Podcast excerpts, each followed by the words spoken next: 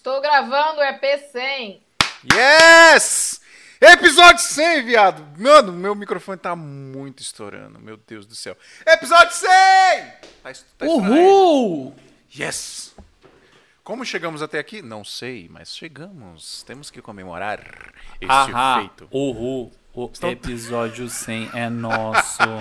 Eu olhei pra foto do Gabriel e falei, o que aconteceu com o Fernando? Paralisado, porra. Ai, que genial, mano.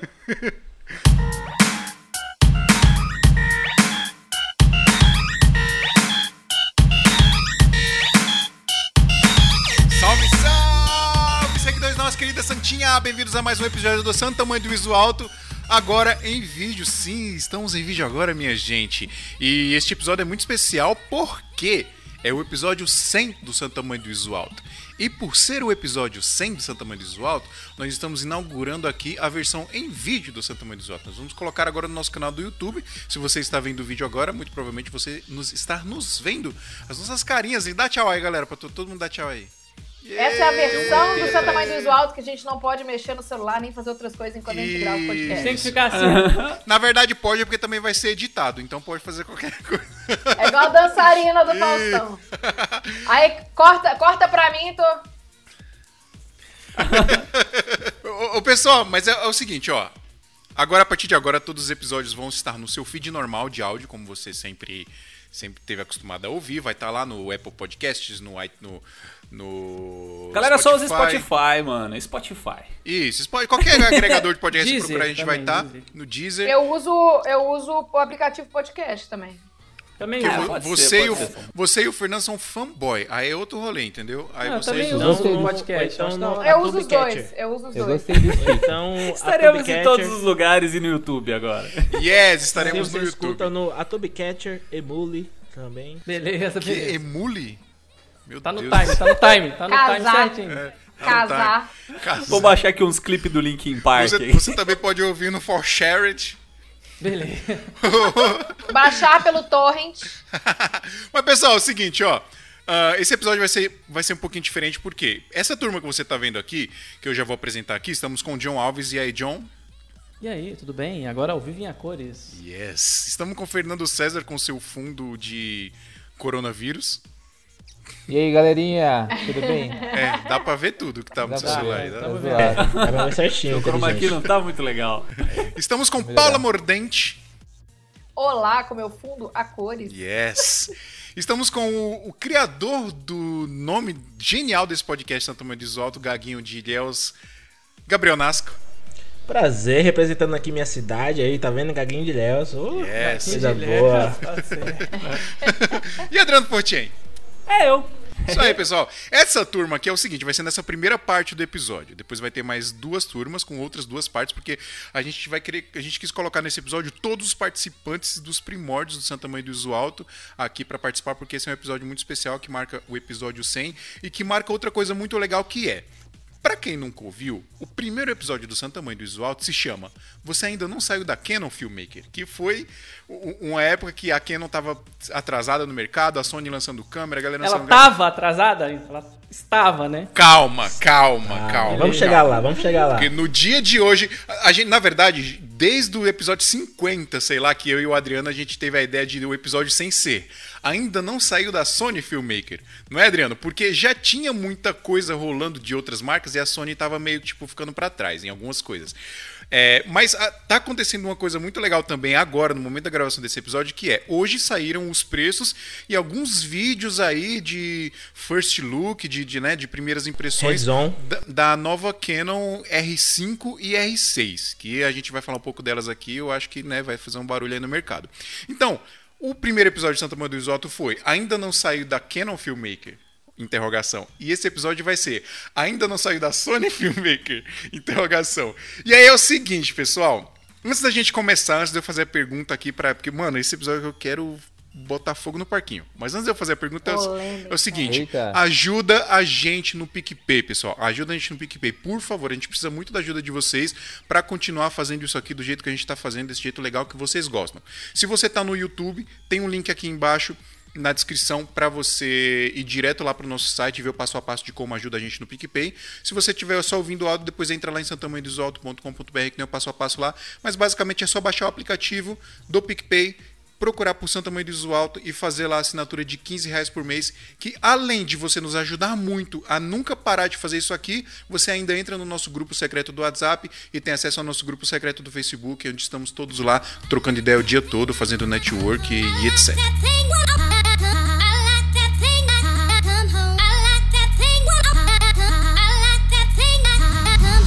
Fala aí, seus loucos, tudo beleza? Meu nome é Daniel Marvel e hoje eu tô aqui para dar os parabéns. Os parabéns ao Santa Mãe do Iso Alto, esse podcast aí, um dos mais queridos da comunidade audiovisual. Tá chegando o episódio número 100. Cara, que, que massa, cara. E que privilégio meu de poder ter participado de mais de um episódio, dentre eh, tantos episódios aí que vocês já produziram. Eu acho que eu participei de dois ou três, né? Cara, me sinto muito honrado, né? espero ser convidado, continuar sendo convidado, porque é sempre muito bacana bater esse papo com vocês sobre o audiovisual. E eu quero também chamar atenção para o pessoal aí da importância que o Santa Mãe do Iso Alto tem na nossa cena audiovisual. É, o audiovisual tem muito pouco espaço ainda na mídia, tem muito pouco espaço é, nos, nos, canais de conteúdo. E, cara, pode ter absoluta certeza que o trabalho que vocês estão fazendo aí, Fio, Adriano, é, é de extrema importância para todo esse segmento do audiovisual. Muito pouca gente que está, principalmente que está começando na carreira audiovisual, é, tem a oportunidade de estar tá convivendo com, com outros profissionais mais experientes. Muito pou, pouca gente que está iniciando no audiovisual tem a oportunidade de de estar tá trabalhando dentro de uma produtora, né, onde tu pode trocar experiências, aprender com os colegas mais experientes, né? E, e, essa experiência de trocar ideia com, com outros profissionais é muito enriquecedora, é um grande acelerador aí para as nossas carreiras. E, e, por isso que o Santa Mãe do Iso Alto é tão importante, porque ele justamente propicia a, a, a essa galera, não só iniciante, mas a todos, um convívio, uma troca de ideias, uma troca de opiniões com outros profissionais dos mais diversos segmentos dentro do audiovisual. Então, cara, parabéns pelo centésimo episódio, que vire 200 fácil e assim por diante. Né? Parabéns, Fio, mais uma vez, parabéns, Adriano, e conta sempre comigo, tá? Valeu, show de bola, não mais. Tamo junto.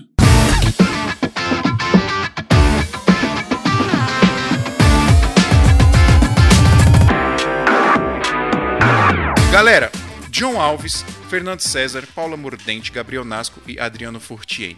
Vocês ainda usam esta câmera que está atrasada, que nunca mais atualizou, está ficando para trás no mercado, que se chama Sony?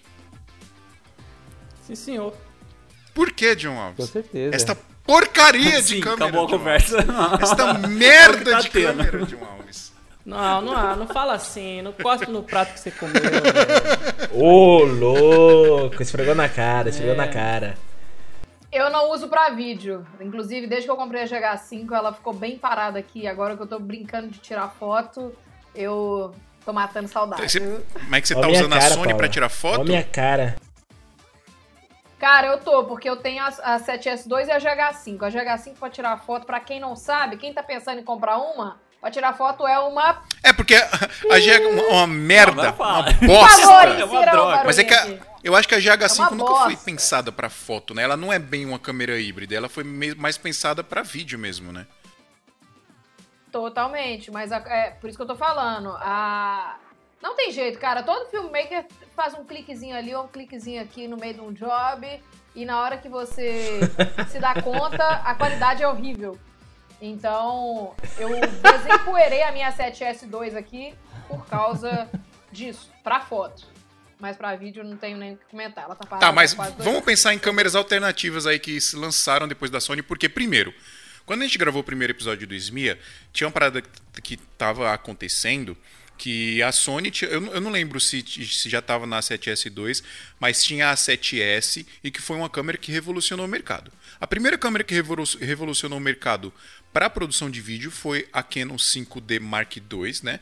Que foi a primeira câmera que a gente tinha a possibilidade de trocar lente, a gente tinha mais liberdade criativa ali na hora de né, fazer enquadramento diferente, é, profundidade de campo diferente, etc. E ela gravava em Full HD lá ali até né, 30 minutos. Pra... Aí, meu, foi um uma explosão, boom de gente fazendo casamento. Os gringos começaram a fazer, aí ela foi pro Brasil também, da galera fazendo casamento com a Canon 5D, porque a gente conseguia ter aquele aspecto mais cinematográfico nas filmagens com uma câmera relativamente barata, né? Na época você comprava um 5D Mark II o quê? Por 10 mil reais, 8 mil reais, sei lá. 8, Por aí. 8, Uns oito 8, por aí, é. 8 mil, porque na época era muito Isso. dinheiro, né? O dólar era baixo, mas seu era. Só- Continua. Oi? Pois é, ainda é muito dinheiro, né? Mas enfim, tava, ho- hoje em dia, né? A gente já vê como é que vai estar o negócio. Mas enfim, é, a Canon revolucionou o mercado com essa câmera. E aí veio a Sony e lançou a A7S. Porque a Canon, a Canon 5D tinha, tinha gravação de vídeo com qualidade legal, Full HD na época, né? Pô, Full HD era top. É, não que não seja hoje ainda, mas a gente já tem 4K, enfim. Então, a Canon revolucionou na época com a possibilidade de gravar vídeo com lentes intercambiáveis e também filmar aí até 30 minutos né, do, de vídeo. É, só que era isso, não tinha mais nada além disso de opção de vídeo. Para você ter outras opções mais profissionais, entre aspas, de vídeo, você tinha que ir para câmeras de cinema ou algum outro tipo de câmera. E aí a A7S da Sony veio com é, 120 fps, né? era em 720p, mas já era uma qualidade muito boa. Veio com também Full HD, veio com é, Focus Peaking. O S, ah, o que mais? Que 4K na saída. E o log? tinha um Log. 4K. E o o Então- Profile. Na saída E E o tinha saída HDMI, né? Então a A7S meio que revolucionou o mercado nesse sentido, porque, meu, todo- depois daquela época, todo mundo começou a usar Sony. Todo- era o sonho de consumo de todo mundo em usar Sony A7S. Mas aí passou. Do Studio Bastante. Baker guerrilha, né? Isso, Só pra gente não falar todo mundo queria. Não, cara, até a galera, galera top. ah, Top, né? É, na real todo mundo queria. Todo mundo queria. Eu lembro que Ah, é eu que vi. pra, pra galera que era Até transmissão. Não, mas assim, galera que era, tipo, transmissão ao vivo e tal, não, não supria Não, a, a. Sony. Então, pra, pra quem que era o mercado? Era pra casamento, pra galera Que é o mercado que importa, que é o mercado que importa. Porque essa outra galera. É verdade! Os Essa outra galera é minoria, mano. Essa outra galera tá em outra parada. Aqui a gente tá falando de, É, outra- de, outra de pegada. 90% do mercado que precisava é, de entregar. Qualidade. casamento, a Sony, a Sony foi revolucionária na real mesmo, né? Porque a- eu, eu lembro que tinha um grupo que- eu participava, que na época, quando a galera começou a usar Sony, depois, sei lá, de seis meses, a Canon não prestava mais. E toda aquela galera usava a Canon. Aí começaram a meter o pau na Canon porque era ruim, igual Era vocês estão 6D, falando aí. né, tipo. na real. Na época que É, era surgiu 6D, a é. transição, 6D. a galera ficava no A 7D, A 7D, Tinha a 7D 5D2, 5D3, 70D. 7D. 80. E os mais 80, guerrilha, né, fio? Usava T3i, né, irmão? É, Na- mas a, três mas a, horas. T, a T3 O ainda veio Lantern. muito depois, porque foi, foi um- uma forma Primeiro da veio a 70, uma forma né? da Canon entrar nesse mercado de vez com a câmera de entrada, né? Pra galera que realmente tinha pouca grana pra investir, mas que queria uma câmerazinha ali legal pra fazer vídeo, né? Aí ela veio muito depois. depois. Aí a linha T foi pensada pra isso, né? A linha T foi pensada, porque aí já veio o monitorzinho que você tirava, né? É, você conseguia se assistir olhando e tal. Essa linha T foi pensada mais para essa galera que tinha essa demanda de fazer vídeo, né? E gastar pouco dinheiro fazendo, né? É, mas enfim, aí veio a Sony e revolucionou. Mas o que eu quero dizer é o seguinte: depois da A7S, depois veio a A7S2, que também continua ali a hegemonia, né? E tal, pô, 7S vi- foi um upgrade fantástico em- relação à A7, a 7S2, né? Foi um upgrade fantástico em relação à 7S, que já era uma puta câmera. Aí vieram as de entrada, né? A 6300 e tal, que também vieram com specs muito bons. Mas aí depois começou a surgir a Panasonic veio com a GH5. Depois começaram a É, pegar porque aí- fogo. isso Isso é- 4, né? Via- É isso, primeiro. pegar fogo primeiro, a Sony é, mesmo. também, viu? Esquenta de- Esquentava muito. Esse que horrível. E aí veio a GH4 primeiro, que deu uma Mas diga-se de passagem, fio, que demorou, viu? A Sony e dominou o mercado aí o quê? Uns três Ficou anos. tempo. Uns Sim. três anos assim, invicto. Até aparecer depois a, a, a Panasonic. Mas é, até hoje ainda. Hoje, graças a Deus, ela ficou pra trás. Mas é aquilo, a gente é grato à Sony porque ela gerou o que a gente chama de concorrência. Exato. Se ela não tivesse feito isso, É, filho, botar a não pra nunca. Canon nunca mais iria iria fazer isso que ela fez hoje. Então, Exatamente. assim, a galera entrou na isso é zona de conforto, né? As marcas às vezes entram nessa zona de conforto. Pô, tá vendendo bem, tá arregaçando, tá tudo bem, então eu vou continuar aqui. Até que chega um, lança um bagulho muito melhor, entrega muito mais coisas e às vezes por mesmo preço até mais barato, aí todo o mercado começa a se mexer. Isso é muito vantajoso pra gente, né? E que hoje temos até a. Fuji, né, mano? Até a Fuji que ressurgiu dos motos aí, que nem a Ave Fênix, mano. Chegou com os pés no peito com a, a linha XT. Desde da 1 já era boa. Então, a Exatamente. partir, e da 2 já ficou já no patamar. Agora A ela já tá Pocket, no a, nível. a, a Blackmagic lançou a Pocket, porque aí a gente tem aquela discussão, pô, mas a Pocket não é híbrida, não entra muito nisso aí. Mas pra quem trabalha com vídeo, é uma puta câmera que entrega muita coisa. Pra quem quer focar com vídeo com o mesmo, com o mesmo valor. É, a real é Exatamente. que, é que a tecnologia já existe para todas as marcas. O negócio era aque- aquele lance, tipo assim, vamos ver quem que vai quebrar, quem que vai furar a barreira primeiro, que vai obrigar, obrigar todas as marcas a entregar a tecnologia por um preço mais barato. Então, é, a Exato. briga é essa. Todas Mas- elas têm acesso a tecnologias. Mas na minha Só que- opinião, eu queria saber a opinião de vocês. Na minha opinião, hoje, hoje, tá? No dia de hoje, dia 9 de julho de 2020. É, não sei o que, que vai acontecer daqui a uma semana, porque a Sony já anunciou que vai vir a sucessora da, A7, da A7S3, ou da A7S2, né? A gente não sabe, Dois, é. a gente não sabe se vai se chamar A7S3 ou se vai ser outro nome, mas eles já anunciaram que tá vindo a sucessora dela. A gente não sabe como que essa câmera vai vir, não temos nada dela, nada, tipo zero, nenhuma Ó, informação. eu tinha que botar uma música de mistério aqui agora. Mistério.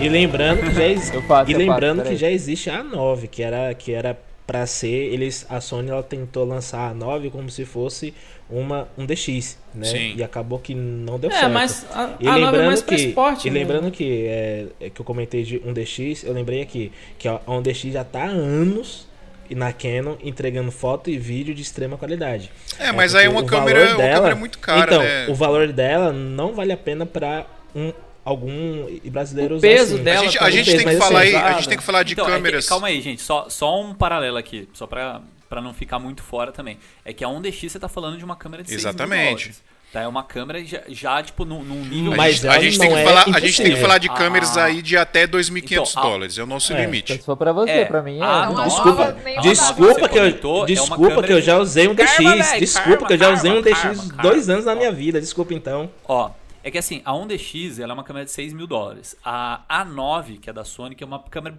cara, animal, mas também ela é uma câmera de 4 mil dólares. Com o cara. que, a A9 compete? Com, por exemplo, da Fuji, tem a S1H, que é uma câmera que filma em 6K, saca? Tipo assim, é uma câmera monstro também. É, tem da, a da Panasonic, agora eu esqueci, que é da linha acima da GH5, é a... Ah, sim, tem, tem outras SH, câmeras que elas né? dividem. As médio Então, formato é, da, da, da Panasonic também. não, não, nem médio formato. É. Assim, tipo, câmeras que, que são de 4 mil dólares. O que a gente vai defender agora é câmeras abaixo de 2 mil. Né? Então, seja a 7S, seja é, a Canon mesmo, quem tem a 5D. Você quer ser feliz? Ó, a ó, conselho aqui, você quer ser GH5, feliz? Fuji XT3, XT4. Compra quatro, quatro Sony 6500 e vai ser feliz, amigo. Vai, vai gravar seu Eu casamento. tenho uma Não precisa, Mas o filmmaker- não precisa de Black o Magic, não precisa, O velho. filmmaker não consegue. O filmmaker é consumismo. Você ainda não é, é saiu da ele Sony, quer ter. filmmaker? Ele quer Você ter, ainda não mano, saiu da Sony. Gabriel? Iso Alto, vocês conseguiram unir o Brasil, não só o Brasil, como outros países, Canadá, Estados Unidos, Portugal. Cara, vocês, através da tecnologia, vocês conseguiram compartilhar é, o, o conhecimento de muitas pessoas no podcast e agora vocês estão assumindo no YouTube também. Cara, parabéns pra vocês, vocês têm tudo pra dar certo, vocês são pessoas do bem que pensam no grupo do audiovisual, pensa eh, na galera se se unir cada vez mais para se ajudar. É, o nosso grupo ele é um grupo unido, a gente compartilha arquivos, a gente compartilha é, é, conhecimento, tudo diário, né? Então isso é muito bacana. Parabéns para vocês, parabéns a todos os envolvidos, o Fio, o Adriano, enfim.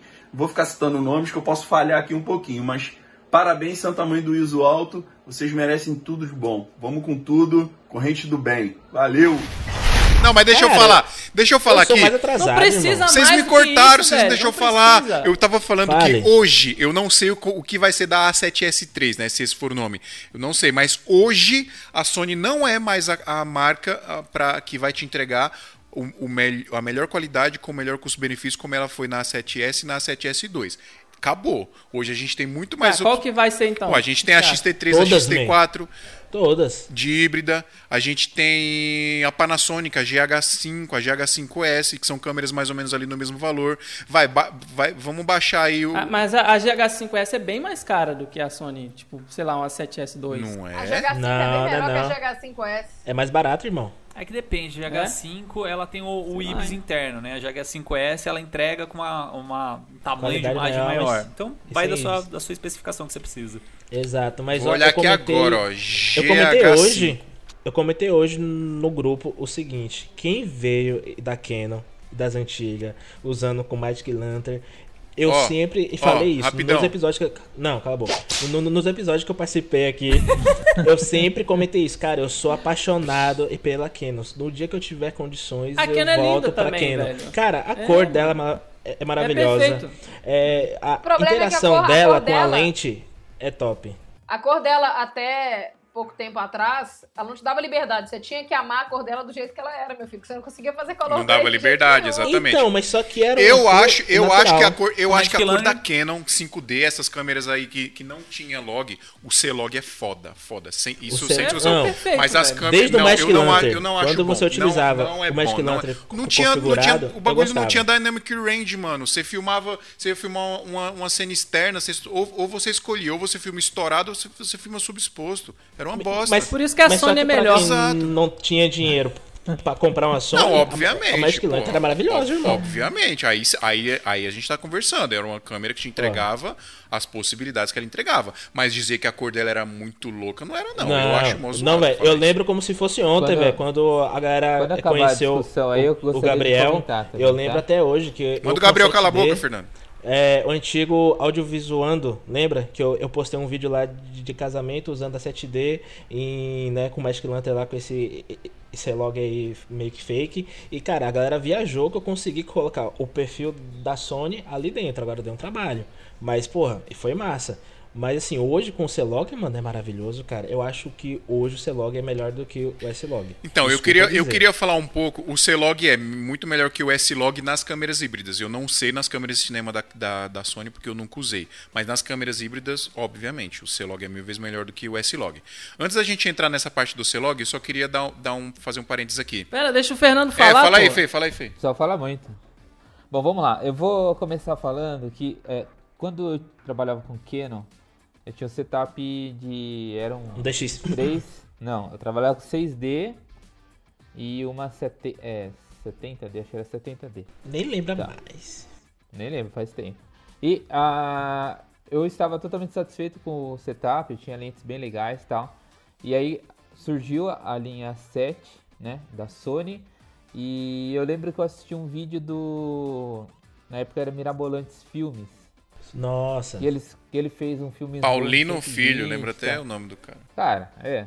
Animal, eu vi aquilo e falei, cara, preciso, preciso. E aí o que, que eu fiz? Vendi todo o meu setup, migrei para a linha 7 por causa do é, que na, na 6D, é, para fazer pelo menos 60 frames, você tinha que baixar para 720, né? E lá você pelo menos tinha no 1080. Então eu comecei a gravar tudo com 60 e pouquíssimas vezes acabei utilizando 120 e tal. Enfim, é, hoje é, eu tô com uma outra carência. Naquela época foi a carência dos 60 frames ou 120, né? Hoje, é, o, o meu trabalho, assim, pensando em eventos sociais, eu acho que a Sony ainda atende durante algum tempo. Não vejo problemas. Ela faz um- um- uma imagem legal, ela tem um uso bacana, ela tem uma bateria que funciona, é, ela tem o estabilizador interno, ela tem um foco rápido. Para eventos sociais, é uma área que, tipo, eu não vejo sentido nenhum fazer uma troca de equipamento atualmente. Porém, agora, é, é, por conta da pandemia, eu mudei um pouco a estrutura da empresa, porque não tem eventos, óbvio, para essa parte mais broadcast, essa parte de lives e tal. E, e agora a Sony está deixando na mão por conta do aquecimento, né? E aí eu tô num dilema. Antes de sair esse modelo R5, R6 e tal, eu já tava olhando a linha R, que pelo tudo que eu vi assim, em questão de bateria, eu vou conseguir ter a mesma entrega que eu tinha na Sony, óbvio, sem nenhum um melhoramento. Porém, agora com essa R6, tá, o negócio tá, tá fervendo, viu? Então, aí que tá. Antes da gente entrar nessa Adriano, parada da bom. R6. E fervendo eu tô pro lado tentando bom. focar, mas Vai olha o Adriano com aquele... Adriano, tira isso aí, mano. Sério, tá zoado. Cara, isso aí tá me dando um. É, tira isso Tá aí. ligado?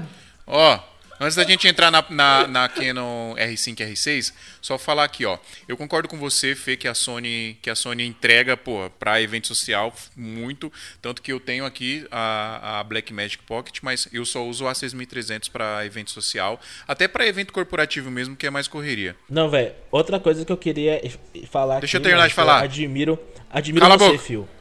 Você é o único cara que eu conheço que não é consumista. O cara tá com a 6300 até hoje, irmão, e não abre Pois é, mão. ué. Ela é uma Por câmera quê? foda. Porque é uma a câmera que 6000 É entrega. uma câmera boa, velho. É uma uma câmera que entrega. mais. Mas Eu acho que Entrega tem uma bem. linha tênue aí entre não ser consumista também e dar um upgrade, porque é indiscutível que uma 7S2, por exemplo, ela entrega uma qualidade melhor que a 6300. Não, sim, Eu acho mas que pro Fio investimento Rocha. faz parte. Mas Não. investimento faz Rocha, parte atende. aí.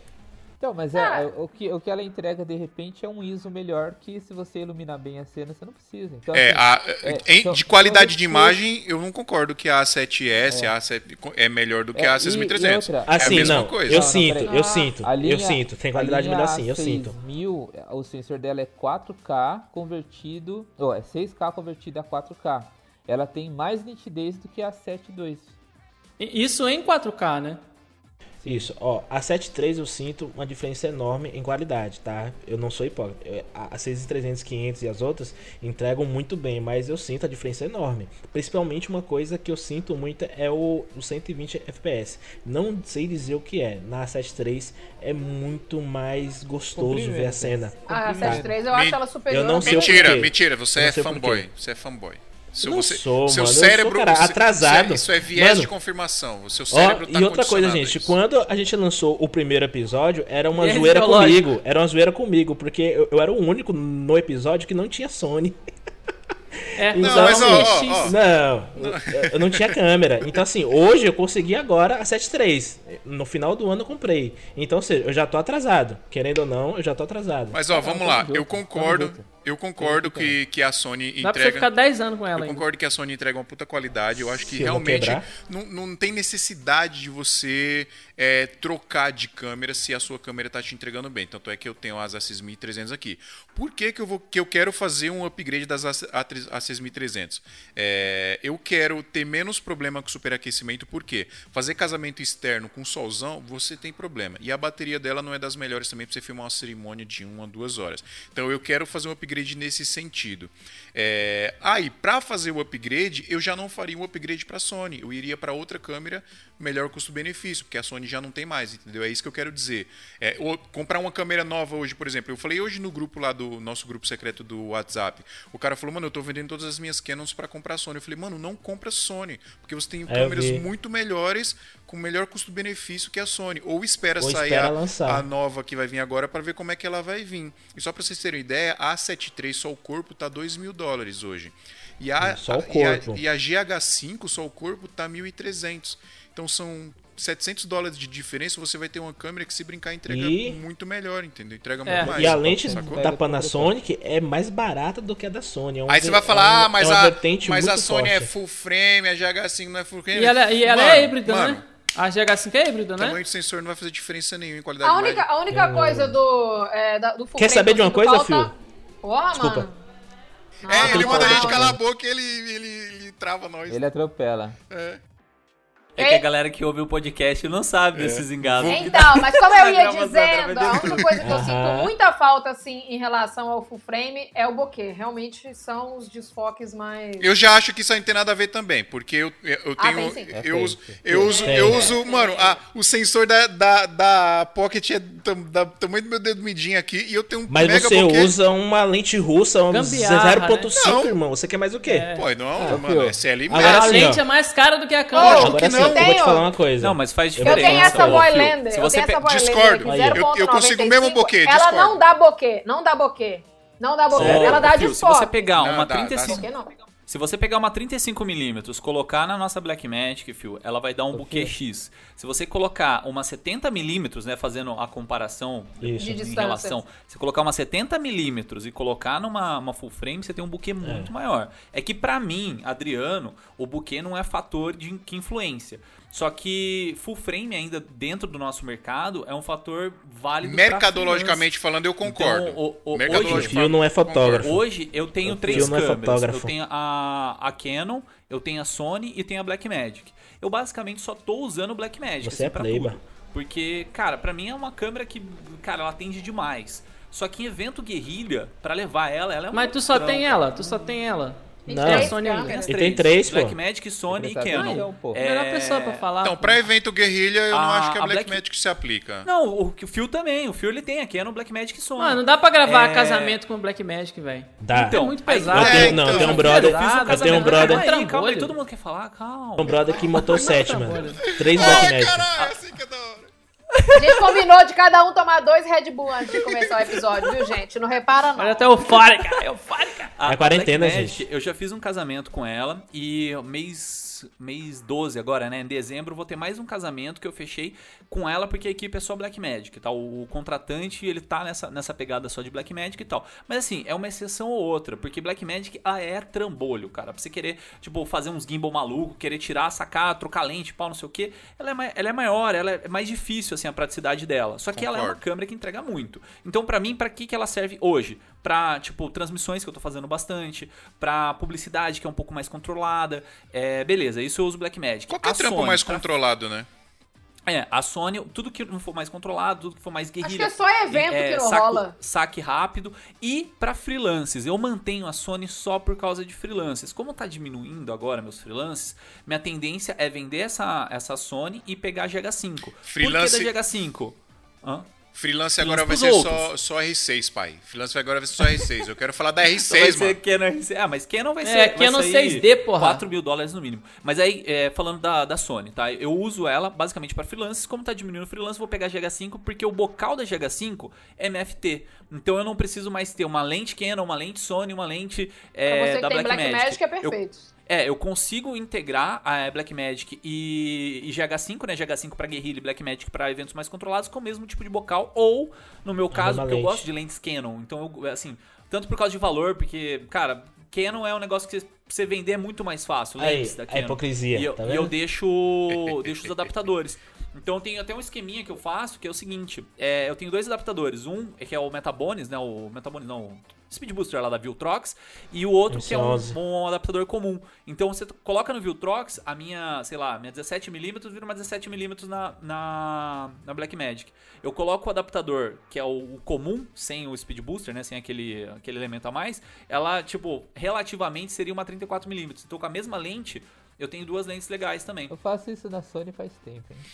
Mas a Mano, Sony, a maioria é 1.6, a Blackmagic é, é 2, então você tem, tipo, um range Não, Eu quero falar, da, eu quero falar da porque na- R6. Eu na- quero falar da na- R6 vai porque lá, a vai R6, Peraí, peraí, peraí. a R6 vai Compre um e depois explodir- fale comigo. A R6 vai explodir o mercado. Ouça o que eu tô falando. A R6 vai revolucionar o Nem mercado. lançou ainda. Mano, Eu mas você viu, uma. você viu os bagulho dela, velho? Eu não vi muita diferença, não, mas a Também R5 não não. Não. Qual que é a 4K em diferença da 120 R5? FPS? Não, mas Qual é a é a diferença? R5. Vai Não, pré, R5 tira do jogo. Porque a R5 vai ser 4 mil R5 dólares, é? 3, e 3 e tralalá. Falando da R6. A R6, câmera top da Canon, que vai custar 2.499 dólares. É, é, então, as o dobro da GH5. Deus Full me livre. 4K60, 4K 60. 4K60 Full HD 120, né? É, sensorzão é, full frame aí, pra quem gosta do sensor full frame. Estabilizador E do vai, vir, 8. vai ter estabilizador, vai ter o C-Log, que é uma parada muito importante. É, enfim, a gente precisa esperar os reviews dela, né, Pra ver como é que vai ser, mas, mas vai- é inegável que eu acho que vai ser a melhor câmera, que vai entregar a melhor imagem, a melhor textura, a melhor cor na O faixa aí maior de medo 12. só é o crop, né? Porque a Canon dá uma sacaneada com os crop dela no 4K. viu? É, não, pe- pelo que eu vi, o 4K não vai ter crop. Eu acho que vai ter crop em 120 FPS no Full HD. Mas para filmar em 4K 60, pelo menos a- as Aham. especificações que eu vi, vai usar o sensor todo, né? É, até vi que ela filma em 5K e faz o downscale para 4K. É, mas assim, eu acho que vai ser a melhor câmera do mercado na faixa aí de 2 a 2.500 dólares, é, que vai entregar a melhor qualidade de imagem, melhor tudo, e vai ser uma câmera híbrida aí, que vai entregar puta foto foda. E, e a, gente, e a gente tem a confiabilidade da Canon aí que não tem como, como né, E lentes, falar mal. e E as, baratas, e né? as lentes também que são mais fáceis de conseguir. Então eu acho que a Canon vai revolucionar o mercado. Se a Sony não chegar aí com a 7S3 pra quebrar a banca, igual ela fez com a 7S e a 7S2, acabou pra Sony, mano. Mas só que aí pra Sony, ela vai competir com a, a câmera mais cara da Canon, irmão. Porque ela é muito cara. Se. Qual se câmera? hoje a 7. Hã? Qual câmera é muito cara?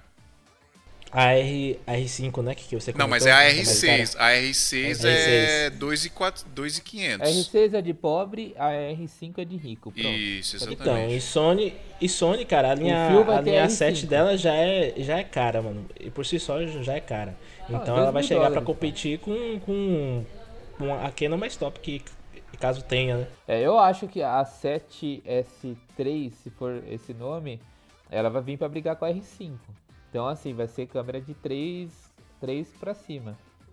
Eu acho, é. Aí eu só É. quero sentar e ver ela- as marcas brigando e depois eu decido com qual que eu vou ficar.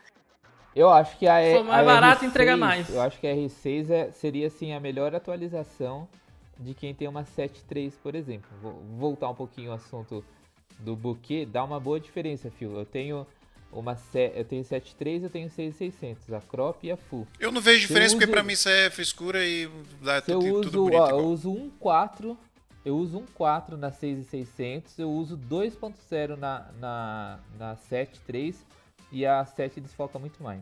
Eu sempre Então, consegui buquês lindos na, na minha 6300, na minha, na existe minha o buquê, Pocket. não é que não existe o buquê, mas é, a textura é totalmente É diferente. diferente. né? Não, e eu, mano, que eu uso a 7.3 em crop, porque eu não tenho lente full frame, só tenho uma lente full Então- frame. Vai dar no mesmo, mano. Então, assim, é, Ah, isso aí. pra caramba, filho. E outra coisa caramba. que a Canon também, nesse caso dessa linha R, é outro bocal de lente, não é? Então, assim, é, se caso fosse o mesmo é, das DSLR, seria até uma boa. É outro mais bocal? prático. É outro bocal, claro. Tipo assim, linha a- as, minhas, as minhas lentes não vão servir, minha 28zinha, Na 70-200. A linha R Não. da Canon, a linha R da Canon, ela é uma Ela tem um bocal de. Então ela é tem um mirrorless. bocal menor pra comportar uma lente menor pro setup Menor. ficar mais leve. Mas Exato. pelo menos a linha R, eu não sei se a RP vem, mas a linha R vem um adaptador original. Original, você mas. consegue usar colocar. a lente normal. a- Não é que lente- vem, tá? Esse adaptador é 4 mil reais. Não, Sério? Vem, eu acho Não. que vem na câmera. Vem na Não, câmera. Não Você na compra o R5. kit. Você compra o kit. O brother Já meu aqui vem na comprou. câmera, já vem na câmera, R.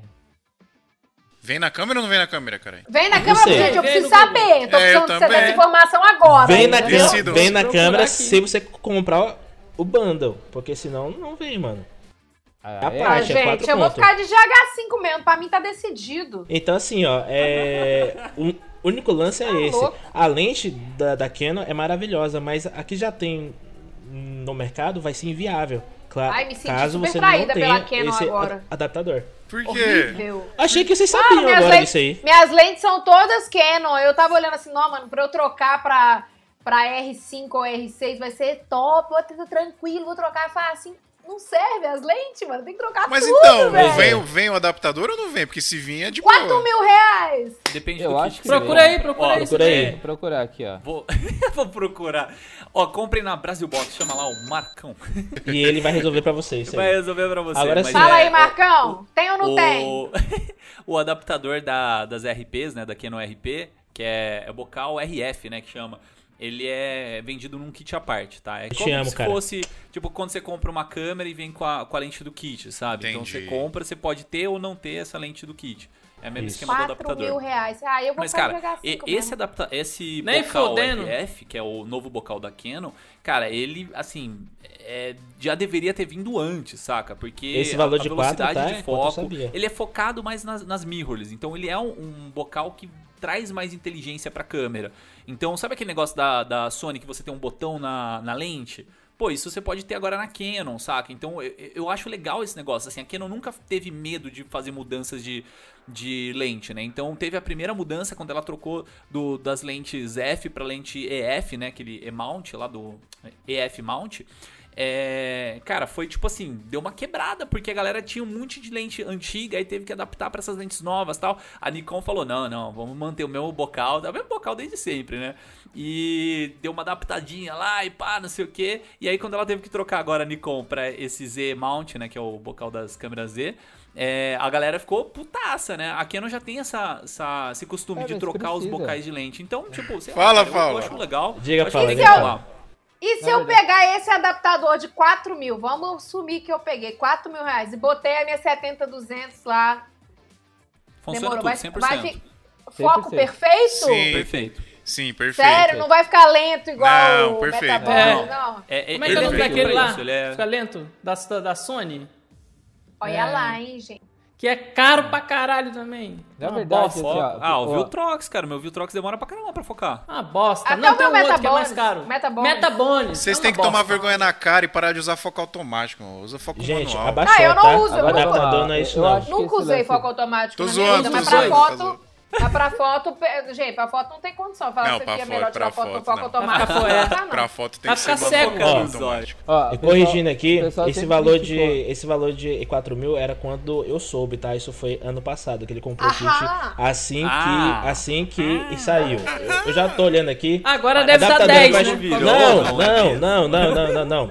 Mas só que o adaptador dele é como se fosse. É, é- é diferente, tá? É como se fosse o, o MIC11, o mais top que, que, que tem. Então ele é mais caro porque é ele 11 pra tem. Sigma, tá? Porque ele tem adaptação com as, com as lentes Sigmas. Eu sei, E aí, quanto que é, meu filho? É, Fala o preço. produto. 1500, é 1500, 1500. Fala pessoal do Santa Mãe do Zóio Alto, beleza? É aqui, Marcos da Brasil Box, tá? Chegando para parabenizar vocês aí pelos 100 episódios. Sei que não é fácil chegar nessa marca, né? Mas, cara, que vem os próximos mil, né? Tamo junto aí. Valeu, gente. Abraço. Fiquem com Deus. Até mais. Tem aqui a parte. Ó, é mas deixa eu fazer uma 1500 já pergunta. tem Pessoal, vocês não, estão adaptador. falando peraí, de peraí, vocês estão peraí, falando de um peraí. monte de coisa e vocês já deixaram a Sony e o que vocês indicam para os seus Sony é filhos, melhor. os seus futuros? Eu acho que cada um falar um pouquinho cada um aí dá dá Rapidinho certo. que acabou o nosso tempo aqui. Deixa eu só fazer uma, um- uma observação. É, Diga-se. todo mundo fala, sempre falou ah, que Sony, a lente é muito cara e tal. É porque, na verdade, essa linha Mas é. mirrorless... Mas peraí, essa linha mirrorless que veio... é, ela veio com um bocal novo, que é o E-mount. É, se você for comparar as lentes da Canon dessa linha R com o valor da Sony, São a caras Sony é também. muito mais barato, filho. É, é, é muito mais caro. É muito mais Não, é que a. Sony, é, é- todas as lentes são, são Zeiss, né, cara? Então ela vem de não, fábrica não, com lentes Zeiss. das- não, não, tô Elas falando são de lentes, caras. le- não, tô falando de lentes Sony. Se você pegar pra Sony, comparar, Não, mas o, o- Zeiss, cristal da- da- das lentes da Sony são Zeiss, não são? não, Não. Tem, tem a linha Zeiss, tem a linha Sony. Zais, Zais, mano. Zeiss é Zeiss, é. É, diferente. Quem manja aí é Fernando, que é o. o Eu não tenho dinheiro pra Zais. Então, Por isso, mas É, o por isso que nem se uma. você Várias quiser trabalhar é sem diferente, adaptador, se você quiser trabalhar com a Canon com essa linha nova, que é, é R, RF, que é esse monte novo, que a, a lente é menor, elas são com três anéis, você tem um anel de, de ISO, né? Você tem um anel da, da abertura separado. Você vai gastar uma bica grande, viu? A Só 70 pra- 200 Mas responde aí, peraí, peraí, linha Fernando. R é pequenininha, mano, é linda. Você É linda, continua Ah, com a eu Sony ou você 70 deixa a 200 Sony? E o que você tamanho. indica para os Grandona, seus é- filhos, é boa. Fernando? Branca, linda. Então, assim, ó, eu, tô, É. eu tô num dilema grande. Eu tô num dilema grande porque hoje eu tenho duas 73, uma 6600 e umas 4, 5 lentes. É, para evento, eu continuo trabalhando com Sony 7, 73 para mim é o suficiente. Eu não vejo, não sou é, desesperado e ter que sair trocando. Mas por conta de lives, não, tô falando sério, mas por conta de lives, por conta dessa outra estrutura, é, a Sony tá deixando na mão assim, e aí eu não sei o que, que eu faço. Se eu mantenho, sei lá, duas 73 para eventos e invisto em algo pensando em live e façam quebra-galo. É, que seria. Você tem que pensar que vai, vai mudar, né? Quando acabar o lance do corona, vai mudar, bicho. Ó, Então, vamos, dá vamos pular, galera. cara. Vai. Fernando, posição indeciso. Não, Gabriel, você, mano. Ou eu troco tudo. Não, cara, é que nem. E Fernando, que ele tá indo pra live, então ele viu que ele precisa mudar. Eu não preciso. Eu tô super feliz. Consegui agora a minha primeira Full Frame Sony. Tô felizão, irmão, e vou continuar. Tá aqui, é, eu estou me retirando do, do mercado de casamentos, mas pro que eu vou e fazer ainda, a Sony atende, vai atender durante muitos anos, é o que eu já tenho. E o que eu tô mudando em minha vida é isso. O que eu tenho é o que eu consigo e, e trabalhar e tá lindo. Então, Tá? Gabriel Mas, assim, mantém Sony.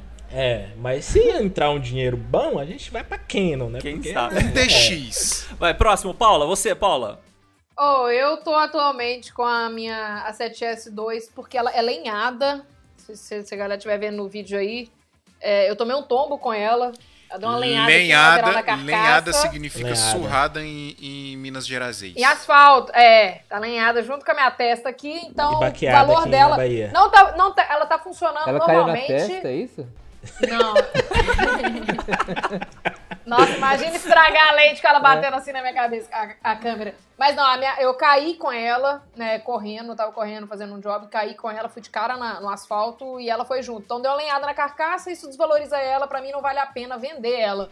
Mas, Mas tá ela funcionando, pelo menos, né, filha? Não, funciona perfeitamente. Então, pra mim, ela é uma excelente câmera de backup. É uma Nossa, câmera Sony. barata que eu tenho de backup. Me custa barato, porque ela não vale mais nada pra vender. Assim, vale pouco pra vender. E eu uso a GH5, né? Pra filmar.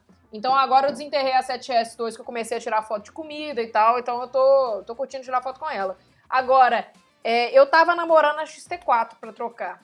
Aí veio esse, esse, esse anúncio da Canon hoje, meu coração deu uma balançada. Aí veio vocês falando que o bocal da lente é diferente, aí eu, tipo assim, Não, eu tô, pense- é, é tô mais você que indecisa que, pesquisa. Fernando. A verdade é que eu tô mais indecisa que Fernando. John Então, Alves. Posição de Paula. Peraí, peraí. Posição de Paula. Mantém indecisa. Sony pra foto e do indecisa quanto a vídeo. John, você. do muro comigo aqui. Não, mas se eu for pra Canon, eu, eu taco essa, a 7S na parede e termino de quebrar ela. Caramba, eu quero, eu quero estar aí na sua casa pra ela. E Segura. eu, falo, segurar. e eu falo Canon, gente, eu não falo Canon. Canon. Tudo deixa- bem, Não. mano. Aí você fala do Canão jeito é que cabo querer. de, Mineirês. de, de áudio. Você, eu John, sua vez. Falando Canon. Cara, tu faz casamento, faz evento social, é Sony, mano. Não precisa mais que isso. Tu faz trampo igual o fio, assim, tipo clipe, é, sei lá, você tem que gravar muito tempo, é Black Magic, irmão. Não tem outro caminho. E você faz o que, Primeiro. irmão? Porque eu não, sei, eu não, Casamento. eu não sei o que você faz. Casamento, velho. Ah, Bagulho tá. é casamento. Sony na mão, tá ligado, tio? Isso Você, aí Phil? é um ponto. Mano, eu. Ah, peraí, peraí. A posi- posição de John. Sony. Fica na Sony. Sony, mantém Sony. É, eu vou manter as minhas Sonys até fazer o upgrade. Quando eu for fazer o upgrade, eu não vou mais pegar Sony, porque eu acho que. A Não sei como é que vai vir a próxima aí, E mas. você vai pra onde? Dependendo do que for. Aí eu não sei. Talvez eu vá pra Canon, vá pra XT4, pra Fuji e tal. Filha, ainda, você tinha ainda não dúvida, ele tá falando de Canon desde quando Mas lançou. É, eu, ele eu tá não Ele tá sei. Calma, gente, pena, calma. Eu não sei o que, pra qual que eu Brasil vou. Box que segura esse Quando, patrocínio. quando eu for fazer o upgrade, eu vou estudar todas as possibilidades, mas quase certeza que eu não vá mais pra Sony, porque eu acho que a Sony já ficou E a pra trás aí faz XT4? tempo. Então, não? XT4 é uma puta câmera que talvez seja ela, entendeu? Eu quero uma câmera mais robusta, que dê mais bateria, que me dê mais confiabilidade pra evento social, pra evento guerrilha e tal, uma câmera híbrida nesse sentido. É, e um pra, mano, episódio inteiro de Fuji pra- e o Phil estava muito tendencioso Sim, a passar pra Fuji sim, nesse sim. episódio. Episódio Agora é Canon. 97, E acho, 96. deixa eu, deixa eu terminar aqui. E pra trampo controlado, mano, é, qualquer, qualquer tipo de trampo mais controlado, Black Magic, não tem câmera melhor. C200. C200. Eu concordo. Pode ser também, C200. É, Fala aí, é. você, Adriano, rapidão que nosso tempo estourou já. Cara, eu acho que cada câmera tem seu uso e as pessoas têm que usar até chegar no ponto limite daquela câmera. Então eu tenho uma Canonzinha até hoje que, assim, ela já tinha dado sobrevida. Joguei o Magic Lantern, consegui fazer, tipo, mais vida nela ali, tacar Fox Peak, tacar um monte de coisa na câmera. É, chegou no limite do limite, passei pra Sony. A Sony chegou no limite que eu comecei a fazer mais live com mais mais transmissão e, tipo, não- dá, cara. Ela esquenta, ela pega fogo e não, não segura o que eu precisava. Passei pra Blackmagic. Minha ideia hoje é. A Canonzinha eu vou manter ela como webcam, só por causa daquele esqueminha do, do da USB, sabe? Que você coloca o, o cabo USB no PC, o É o USB gato, nela, é ela vira gato. como webcam. E é uma 60D, não é uma câmera muito cara. Então, tipo, pô, deixa ali, backup, qualquer coisa, quer tirar umas fotinhas, tem ela ali. É, a Sonyzinha, vou passar pra frente. É, vou, vou pegar a GH5, porque, cara, tô namorando ela há muito tempo, né? Só tô esperando meio que essa pandemia, pandemia dar uma resolvida. Mas mantém GH5 em guerrilha. Bocal MFT na GH5, Delícia! bocal MFT na Blackmagic. Tá lindo, tá maravilhoso. E é isso. E aí pessoal da Esmia, beleza? Meu nome é Guilherme, tenho 24 anos, sou de Guarulhos, aqui em São Paulo.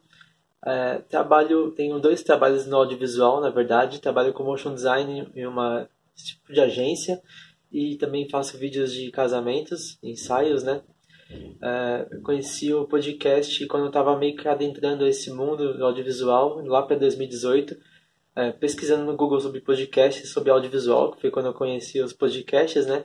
É, fui pesquisar sobre algo que eu gostava e acabei caindo no post da Ozzy, é, da escola Ozzy, e aí lá tinha um- uma lista de podcasts e o Santa Mãe do Isolto estava lá no meio. Então, desde então, se tornou o meu podcast preferido de verdade. É, e eu perco um episódio, é o primeiro que eu ouço.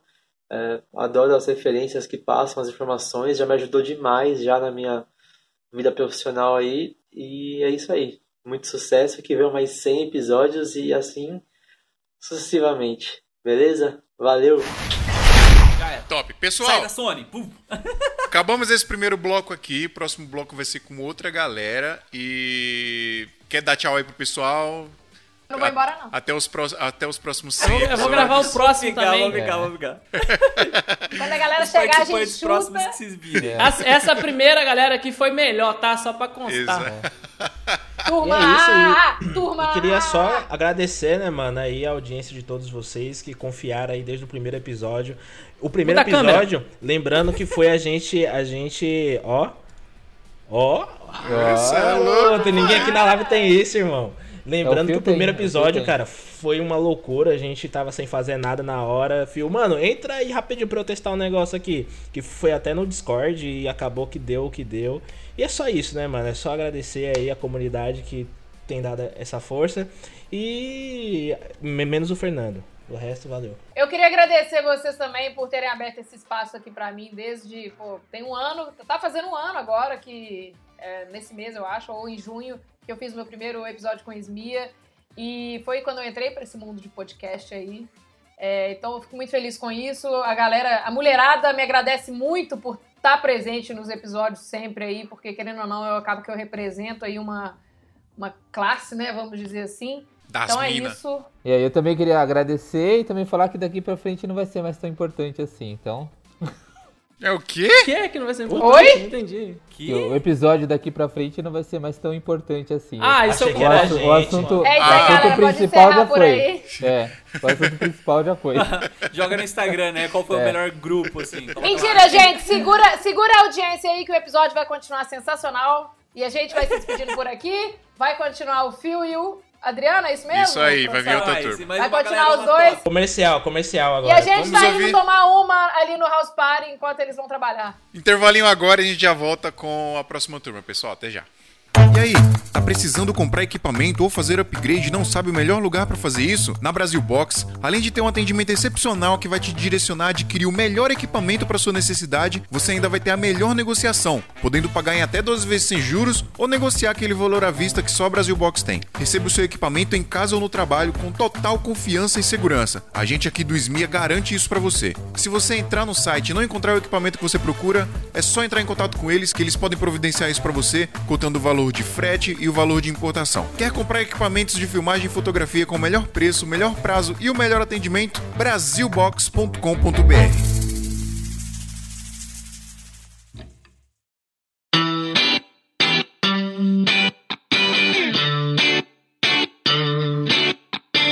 Bom, galera, parte 2 do nosso episódio mais que especial, episódio 100.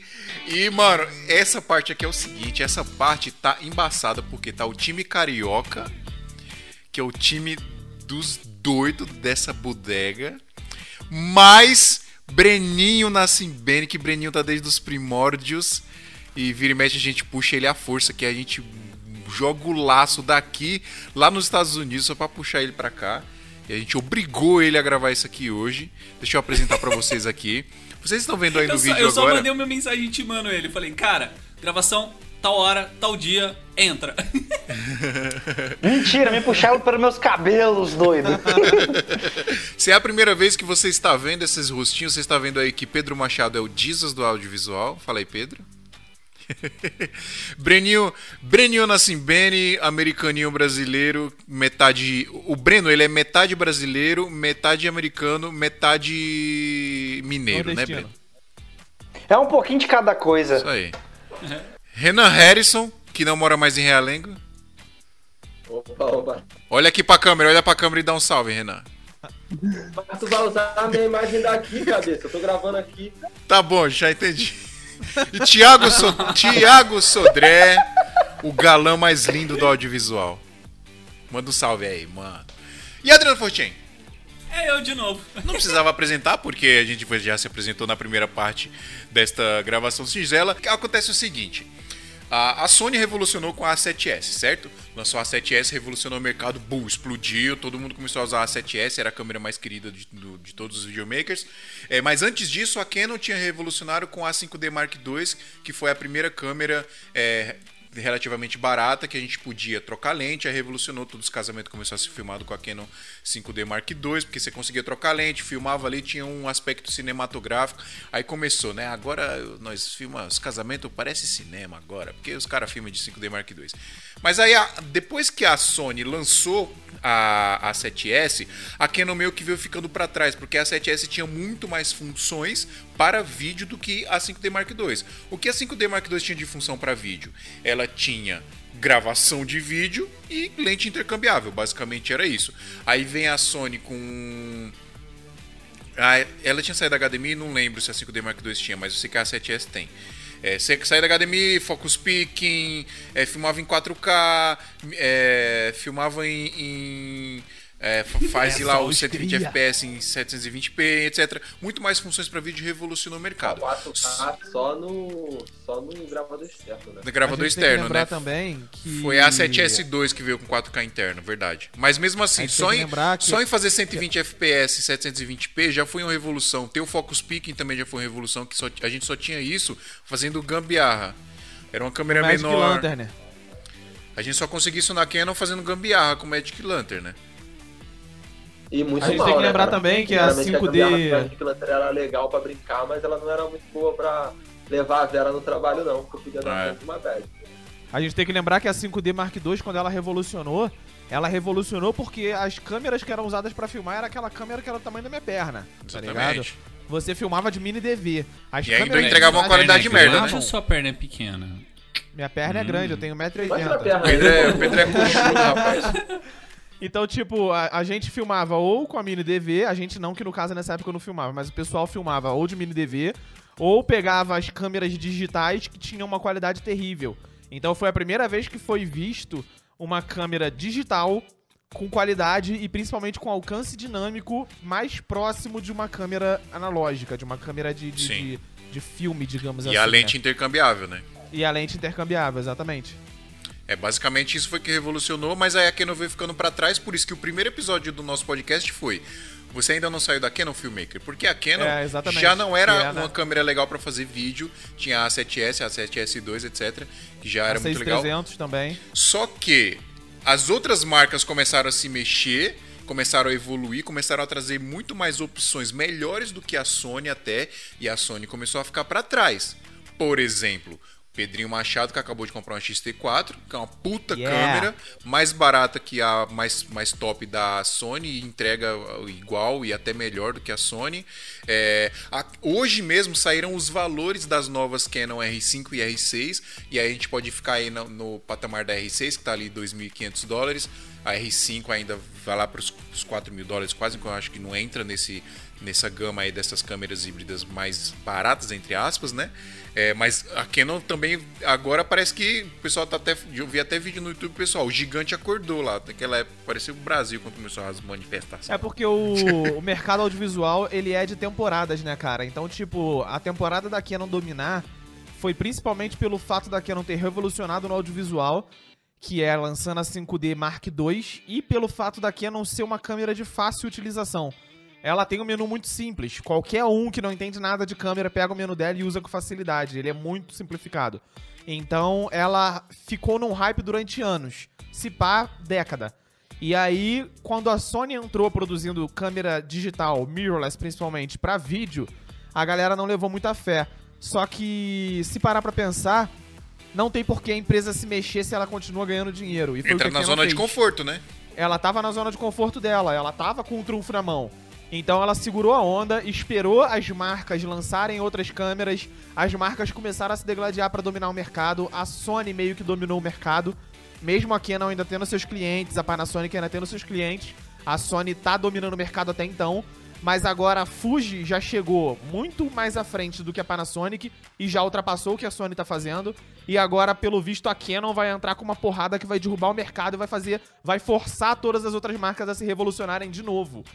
Então, tipo, ela segura, ela lança uma coisa boa, segura a onda, domina o mercado por uns anos, espera a reação das outras marcas. Depois que as outras marcas, que, que as outras marcas reagem, ela pega e reage de novo e joga muito mais à frente, né? Fala Porque botar Renan. uma câmera mirrorless pra gravar em RAW, mano, não é brincadeira. Ela se torna uma empresa muito capitalista, mano. Pô, mano, olha só o preço da câmera lançamento revolucionário dela, tá ligado? Inacessível pra maioria dos filmmakers. A real é essa. Ah, mano, mas a real é que ela tá fazendo o que uma câmera de cinema faz, tá ligado? Não é pra qualquer um, brother. Tipo assim, é pra alguém que já tá no mercado, tipo assim, de muito tempo. E essa galera, de boa assim, a galera que paga 2 mil dólares no corpo de uma câmera, cara, 3 mil dólares no corpo de uma câmera, de boa. Ela pode escolher basicamente a câmera que ela quiser trabalhar. A única diferença é que ela talvez tenha que ficar endividado por um, um pouco mais de tempo. Ô Renan, eu, eu discordo um pouco de você, cara. Eu discordo um pouco de você, porque a A7S2 e a A7 III basicamente dominaram o mercado mundial. E aqui no Brasil também, vamos falar do Brasil aqui, né? Dominaram o mercado brasileiro e é uma câmera de 2 mil dólares, cara. Mas, cara, então, mas o que que acontece? Na época da 7S2, a gente não tinha outra opção, tá ligado? Eu acho que hoje, cara, principalmente aí, é, é- por mais que você seja usuário da câmera, mano, precisa ser lembrado que, tipo assim, mano, com 1.200 dólares você tem uma câmera no potencial da, da Pocket. Concordo com você, por isso a pergunta. Ba- Basicamente você vai ter ali o seu. o seu. Suas lentes, vamos contar aí que todas as lentes vai ser manual para ser de acesso a todos por igual, tá ligado? Então todas as lentes sendo manual, toda, todas elas sendo vintage, é, os acessórios, como baterias, é de comum a todas essas câmeras, porque os problemas são iguais. É questões de gravação externa, tudo, é tudo muito parecido dessas outras câmeras. E a, a, Blackmagic, por exemplo, veio jogando esse valor de operação, tipo, muito para baixo. Sabe? Por Então, hoje consigo Renan. valor, por exemplo, eu não compraria uma, uma A7S, por mais fácil que fosse a operação dela, por, por melhor, uma 7S, talvez uma a 7R, uma 7R não, uma 73, né, no caso, se eu não dependesse é, única e exclusivamente, por exemplo, de um autofoco. Mas ainda assim, entrando na gama de valor dela, ainda assim tem câmeras como, como a Canon tem também, que, que com a possibilidade de gravação externa eu consigo tirar é, uma qualidade tão boa ou melhor ainda do que a, a- o corpo da Sony, isso entregando da mesma faixa de preço. Então, é por isso, é justamente porque o questionamento desse episódio é esse, né? É, por que, que a galera ainda tá na Sony? Porque se você for, por exemplo, ver mercado de freelance, eu não sei como é que vai ser agora depois da pandemia, mas o mercado de freelance sempre escolheu os filmmakers que tem Sony. Tanto que é uma parada que a gente sempre indica lá no grupo, lá do Santa Maria do Iso Alto, é, galera, ah, preciso fazer upgrade aqui, que câmera que vocês me indicam? A gente sempre fala, se você quer focar em fazer freela, vai de Sony, porque o mercado de freelance, os caras querem que você use Sony. Não importa se você é, é um. Por exemplo, na, você se pá de, casamento, leque. Porque, na época assim, dentro que... do corporativo aqui, cara, a Black Magic, ela tá vindo, ela, mano, ela vem num peso, num, num hype, numa onda, tipo, muito forte. Sim, então, isso depende do Seja qual nicho. câmera você tem, já te descartando por aí. Eu acho que isso é muito também de. Não só de nicho, mas também de época. Eu lembro que na época que eu fui trocar de câmera, eu tinha T5i. E eu tava pe- entre pegar a 6500 e a GH4. E o que a galera me falou era que era pra eu pegar uma, uma, câmera, uma câmera da Canon.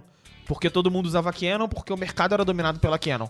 Sendo que no exato ano que eu comprei a 6500 foi o ano em que todo mundo quis vender Canon pra ir pra Sony. E todo mundo migrou pra Sony. Então, tipo, eu acho que é Bem, importante... acho que bem antes até, mano. Sim, um pouco antes esse movimento já estava acontecendo. Então eu acho que é importante o filmmaker, quando for pensar em trocar de equipamento, ele tentar pensar não só no, no, no que tá agora, mas no que, que o mercado pode se tornar. Eu vou, eu vou falar mais ou menos, basicamente, o que eu observo na hora de adquirir um equipamento. Eu até falei isso no meu vídeo. Um equipamento é um assunto sério pra mim, porque eu gosto de ser minimalista. Eu gosto de ter o mínimo possível pra fazer o máximo. Então, por exemplo, eu tenho agora a câmera, eu tenho uma lente, eu não vou comprar outra lente nos próximos 3 ou 4 anos, que eu peguei a 1655 2.8 pra ser bem, bem versátil. E por que, que eu escolhi a XT4 no caso? E por que, que eu escolhi a 6500 há um tempo atrás? Primeiro, eu olhei o que, que o mercado tá progredindo, pra onde ele tá indo e o que, que as outras marcas estão me oferecendo. Então não tinha cabimento eu escolher uma Sony A7 III, por exemplo, que tá na faixa de preço da XT4, se as lentes dela são mais caras por ela ser full frame e se ela me oferece me- menos coisas do que a XT4. A XT4 me oferece 10 bits, me oferece uma qualidade de ciência de cor melhor, me oferece 4K 60 FPS e enfim, entre outras facilidades. Então, quando um filmmaker for tentar escolher o equipamento dele, ele observar o que o mercado tá fazendo, o que o mercado tá usando, quais as câmeras estão sendo lançadas, tentar observar para onde esse mercado tá indo e tentar ser um pouco menos clubista de ficar defendendo marca e olhar quais as suas necessidades. Não adianta você querer pegar uma câmera tipo uma XT4, por exemplo, que eu peguei, se você vai filmar palestra de 4, 5 horas. A sua câmera vai acabar a bateria, vai interromper a gravação, vai perder material.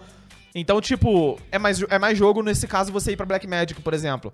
Agora, se você quer, é um cara igual a mim, que você quer fazer um freela, mas ao mesmo tempo você quer fazer um vlog, você quer gravar um vídeo de viagem, a Blackmagic já é muito complexa pra você usar nesse tipo de dia a dia, nesse run and go. Então a XT4 era muito mais cabível, uma Sony, uma mirrorless era muito mais cabível.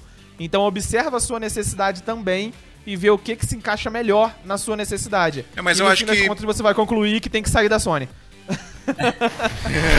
Dali, meus queridos. Então, meu nome é Jean Prado.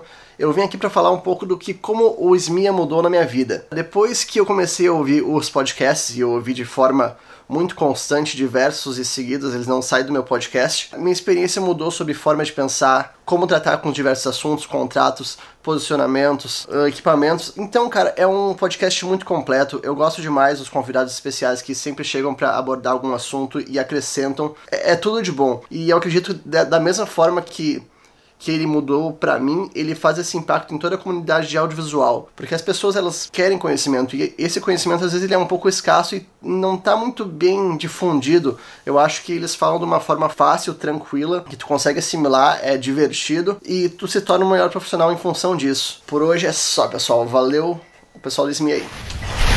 Posso, posso falar? Fala aí, Sodré. Não, é, pra mim a questão sempre foi essa, né? Primeiro que quando eu comecei no, no audiovisual eu tinha zero dinheiros. Aí eu tinha, sei lá, 3 mil reais de, de crédito no cartão de crédito. Eu falei, o que, que eu vou fazer? E aí, na época, eu lembro que tinha galera. Foi assim até que eu conheci o Pedro. Ele tava no grupo do Facebook falando que ele ia pegar a primeira Sony dele feliz, sabe? Eu falei, o essa Sony deve grupo. ser muito boa. Essa Sony deve ser muito boa mesmo. Eu vi que todo mundo tinha Sony. E, e para mim na época não deu, mas depois eu, eu comecei a avaliar. Depois a gente acabou pegando a Sony, né? E realmente foi um, um salto de qualidade. Mas eu comecei a avaliar outras coisas, por exemplo, eu não consigo fazer um vlog nela, né? Eu não consigo virar a tela dela pra mim. Não consigo só passar o carro. Eu não consigo virar a tela dela pra mim, eu não consigo. Então ela assim. Mano, só deixa eu fazer um, um perde- disclaimer rapidinho. Sony, cadê o aplicativo pra transformar a câmera em webcam com cabinho USB? Todas têm. Sony Canon, parou no Nikon, tempo. Sony parou no Fuji, tempo. lançou. Panasonic. Meu Deus, mano, só a Sony que não tem isso. Desculpa, Thiago, Foda. pode continuar. Nada, tranquilo. E aí eu comecei a ver, por exemplo, que a GH5 ela entregava tudo que a Sony, que a última Sony entregava, que era a S3, e ainda mais por causa do visor flip dela. E ainda Sim. tinha take contínuo. Eu falei, pô, muito mais legal. Hoje em dia ainda não deu pra migrar, né? Nem pra GH5, nem pra Blackmagic, mas o que acontece, por exemplo, em termos, de, em termos práticos? amanhã mesmo vai ter um job e a gente quer entregar uma qualidade de imagem é, que a gente quer botar um, um, um posicionamento da marca tudo, vai ser pra uma marca grande aqui. E a gente vai com o Renan Harrison. que Ele tem a Black Magic, a gente sabe que o perfil de cores que ele vai captar lá, o Boa. dela, tudo. Você vai quer ir para o next level. Exato, só que tipo assim, cara, você não dá pra. é, eu acho que é muito. Foi pra mim muito frustrante quando na época eu não podia ter a Sony. Entendeu? Tipo, caraca, eu não consigo sair daqui da Lumix, não sei o que, e todo mundo falando, tem que ir pra Sony, tem que ir pra Sony, mas os trabalhos não estavam bancando, ainda tava bem no comecinho. Entendeu? Mas hoje em dia eu ainda também não posso comprar Black Magic agora, principalmente no meio da Covid. Então, Você tá cara, com vou chamar o meu agora, amigo. Thiago? A gente tá com a. com a. com a Sony mesmo. Mas A qual? 6500. a Ele 6500. falou, ele falou até triste, ó, a gente tá com a Sony. É, 1500, né? Pô, Só que 6500 é assim- um estabilizador massa pra caramba, mano. Não, ela é muito boa e. É, não acho até, não, falando, né, até, fala- até falando de Ah, resolve. mesmo, né? Tem uma coisa boa que ela tem um autofoco foda, assim, quando a. Não, o quando a autofoco lente dela é também impecável, mano. O autofoco dela é muito bom, só que eu não tô vendo a imagem, né? Sim. E- mas o que tá acontecendo agora na minha vida? Tipo, a Sony ela resolve muita coisa, porque, por exemplo, minha sócia saiu agora, na verdade, minha sócia que comprou a Sony, ela saiu agora pra fazer o ensaio da minha irmã. A Sony faz foto, a Blackmagic não faz, sacou? E aí, É, como tem que- essa. A Black Magic Entendeu? é 100% vídeo. Então, isso que o. Isso que o. Eu não sei se foi o Phil ou o Pedro que falou essa coisa da. Essa coisa do. o- o- acho que foi o Phil que falou que a grande massa de frilas, talvez a Sony ainda vai compensar muito, entendeu? Mas eu É. tô indo para outro, eu tô indo para outro segmento, eu tô indo para coisa mais corporativa, é, fazendo cursos assim que tem takes longos, igual o Pedro falou. Tipo, cara, eu vou querer gravar uma hora do cara gravando e às vezes na Sony ela faz uns cortezinhos assim, sabe? Tipo, Sim, ah, não, Lumix take. também. E, e o a Lumix também, sabe? Interrompe. Então, na Blackmagic não tem esse problema, entendeu? Então, já gravei curso de culinária que o cara, ó, falou horas e horas e horas. O único problema disso tudo é quando tu quer ter duas câmeras, né? Porque pra ter duas Blackmagic aí vai ser foda. Cara, eu. uma eu uma dica eu tô- pra galera, só fazendo uma dica pra galera que usa Sony, precisa gravar mais de, um- de 30 minutos, né? Porque 30 minutos ela interrompe o arquivo. É, tem um tem um aplicativo hackzinho, que você instala, é um hackzinho que você instala na câmera, é, que chama Open Memories, né? Acho que é isso, né? Open Memories.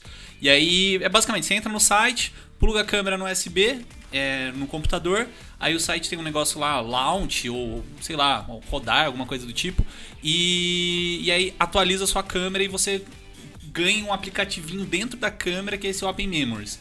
Né? Pra quem tem Sony sabe que dentro da câmera tem uns aplicativinhos e aí vai ter esse aplicativinho que desbloqueia os 30 minutos. Aí você pode gravar até acho que 14 horas, que é o limite. Se você for gravar 14 horas e você tem mais de uma câmera, dá uns cortezinhos, porque se morrer, perde o arquivo todo. Perde projeto. Corta Já pelo menos era. de hora em hora. Cara, isso é uma parada que eu não posso reclamar da Blackmagic, mano. Eu tô filmando. um- Terminei de filmar agora um curso de piano.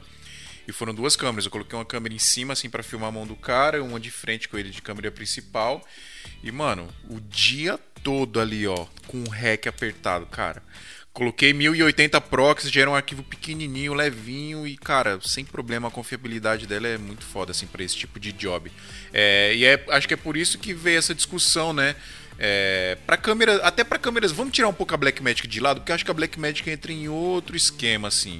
No, v- vamos, vamos falar mais de câmera híbrida mesmo, que é câmera que tipo botou a bateria, plugou a lente e vai embora, tá ligado? Vai fazer qualquer tipo de trampo, 34. guerrilha, o que que seja. É, a Blackmagic eu acho que vai funcionar mais para trampo mais controlado, porque você obrigatoriamente você precisa montar um rigzinho nela para ela funcionar legal. É, mas falando de câmera híbrida, a Mas, Sony an- ficou antes, de- antes de você falar das híbridas, Phil, é, só fazendo um, um comentário sobre a Blackmagic, porque tem muita gente que tem preconceito com a Blackmagic por causa do tamanho dos arquivos. Né? Eu lembro quando a gente com- começou com Blackmagic, você mesmo. Sim. Eu lembro quando eu falava pra você da Blackmagic, quando, quando ia sair, é, e a galera falava, pô, mas os arquivos são gigantescos e tal, não sei o que. O tamanho dos arquivos é muito grande. É, mas dentro da câmera você tem várias configurações. Uma das configurações dela é o ProRes, é, o ProRes Prox, é o nome do, da configuração. É 45 megabits por, por segundo de gravação. É um pouquinho mais do que a- as Canons, né? As Canons eu acho que é 30 e eu acho que fica mais ou menos na mesma faixa da, da Sony, né? Da, quando você coloca lá em É, Não, vamos falar, vamos falar, mas, vamos assim, falar é coisas tranquilo. práticas. Vamos falar coisas práticas. Eu, eu, eu, o Adriano curte tal, legal. Eu não curto esse bagulho de número. Eu gosto de coisa prática. Se você filmar na qualidade mais baixa que existe da Blackmagic Pocket, que é o 1080 Proxy Pro Res, você vai ter uma qualidade de imagem e textura superior ao 4K mais top da Sony ou de qualquer outra câmera híbrida. Isso é um fato. E aí o que, que acontece? No começo a gente ficava muito frustrado porque, ah, puta, vou filmar em 4K aqui vai gerar um arquivo gigante na, na Pocket, porque o, o 4K da Sony, por exemplo, é, é menor, o arquivo é menor do que o arquivo do 4K. Mas eu posso muito bem, se eu não quiser um arquivo muito grande, eu posso muito bem filmar em 1080 que eu vou ter uma qualidade igual, sabe? A, a, a diferença da Sony, a diferença do 4K e do 1080 da Sony é que a qualidade muda, a qualidade de imagem, a qualidade de textura muda do 1080 para o 4K da Sony. Na Blackmagic não. A qualidade de imagem e a textura é exatamente a mesma. A única coisa que vai mudar é o tamanho da imagem. Você vai ganhar mais imagem, né? Sei lá, é mais pixels ali, é só o tamanho, mas a qualidade não muda. Então, tipo, eu filmei um curso, foram mais de, de 20 horas de, de arquivos e não deu nem, sei lá, não deu nem 400, 300 gigas, nem isso. Filmando em 1080 Proxy com duas câmeras, então foi muito de da boa. Sony assim. tinha, a gente tinha um costume muito de fazer na produtora é o downscale. Então a gente filmava em 4K, aí fazia o downscale, quer dizer, é, deixava ele Full HD, essa imagem 4K, para ela ficar mais nítida. E realmente, fica muito mais nítida você fazendo isso na Sony. Na Blackmagic fazer isso eu não consegui achar muita diferença. Pode ser que tenha, né? Tipo, se, sei lá, o cara tem um olho super preciso assim, mas eu. Olha, é horrível.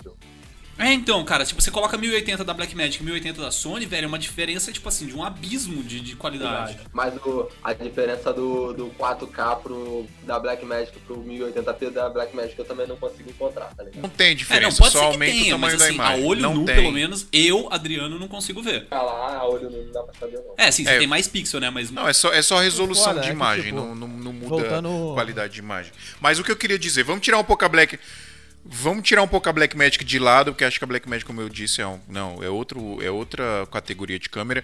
Mas falando Outro das rolê. híbridas, hoje, por exemplo, falando de câmeras híbridas, a gente colocar aí no, no balaio, vai, vamos pegar as câmeras aí de 2.000 a 2.500 dólares, vai colocar a GH5, a A7 III, a XT4, que a XT4 não chega, é 1.500 dólares, né? Mais barato até. É, 1600 e pouquinho. Mano, tem muito mais opções, muito melhores, muito mais baratas, que entregam muito mais qualidade e recursos do que a Sony mais top hoje dessas híbridas nessa faixa de preço. É, E acho que é essa a discussão aqui, sacou? Não vale mais a pena. Mano, a você GH5, comprar. a GH5 é uma câmera de 1.290 dólares. Ela foi lançada em 2017 e ela já faz coisas que a XT4 faz e que as pessoas estão impressionadas. Como, por exemplo, 4K 60, 400 megabytes, 10 bits. Mano, a Sony só filma 4K 30 a 100 megabytes ou 50, 8 bits. É ridículo. Mas e a aí- GH5... Mas foi mal, Oi? Fala, Pedro. Pode falar. Não, e tu já viu, e tu já viu na pós a GH5 que a galera consegue aproximar assim, de quando tenta fazer um clipe, uma imagem perto do cinema, assim. É absurdo, Não, é é, bem absurdo a É bizarro boa a qualidade GH5. que você alcança. A GH5 ela tem uma qualidade de imagem muito linda, as cores dela são muito lindas, sabe? 10 bits, né, mano? Sim, Mas 10 aí, bits. Pedro, Pedro, me tira uma dúvida.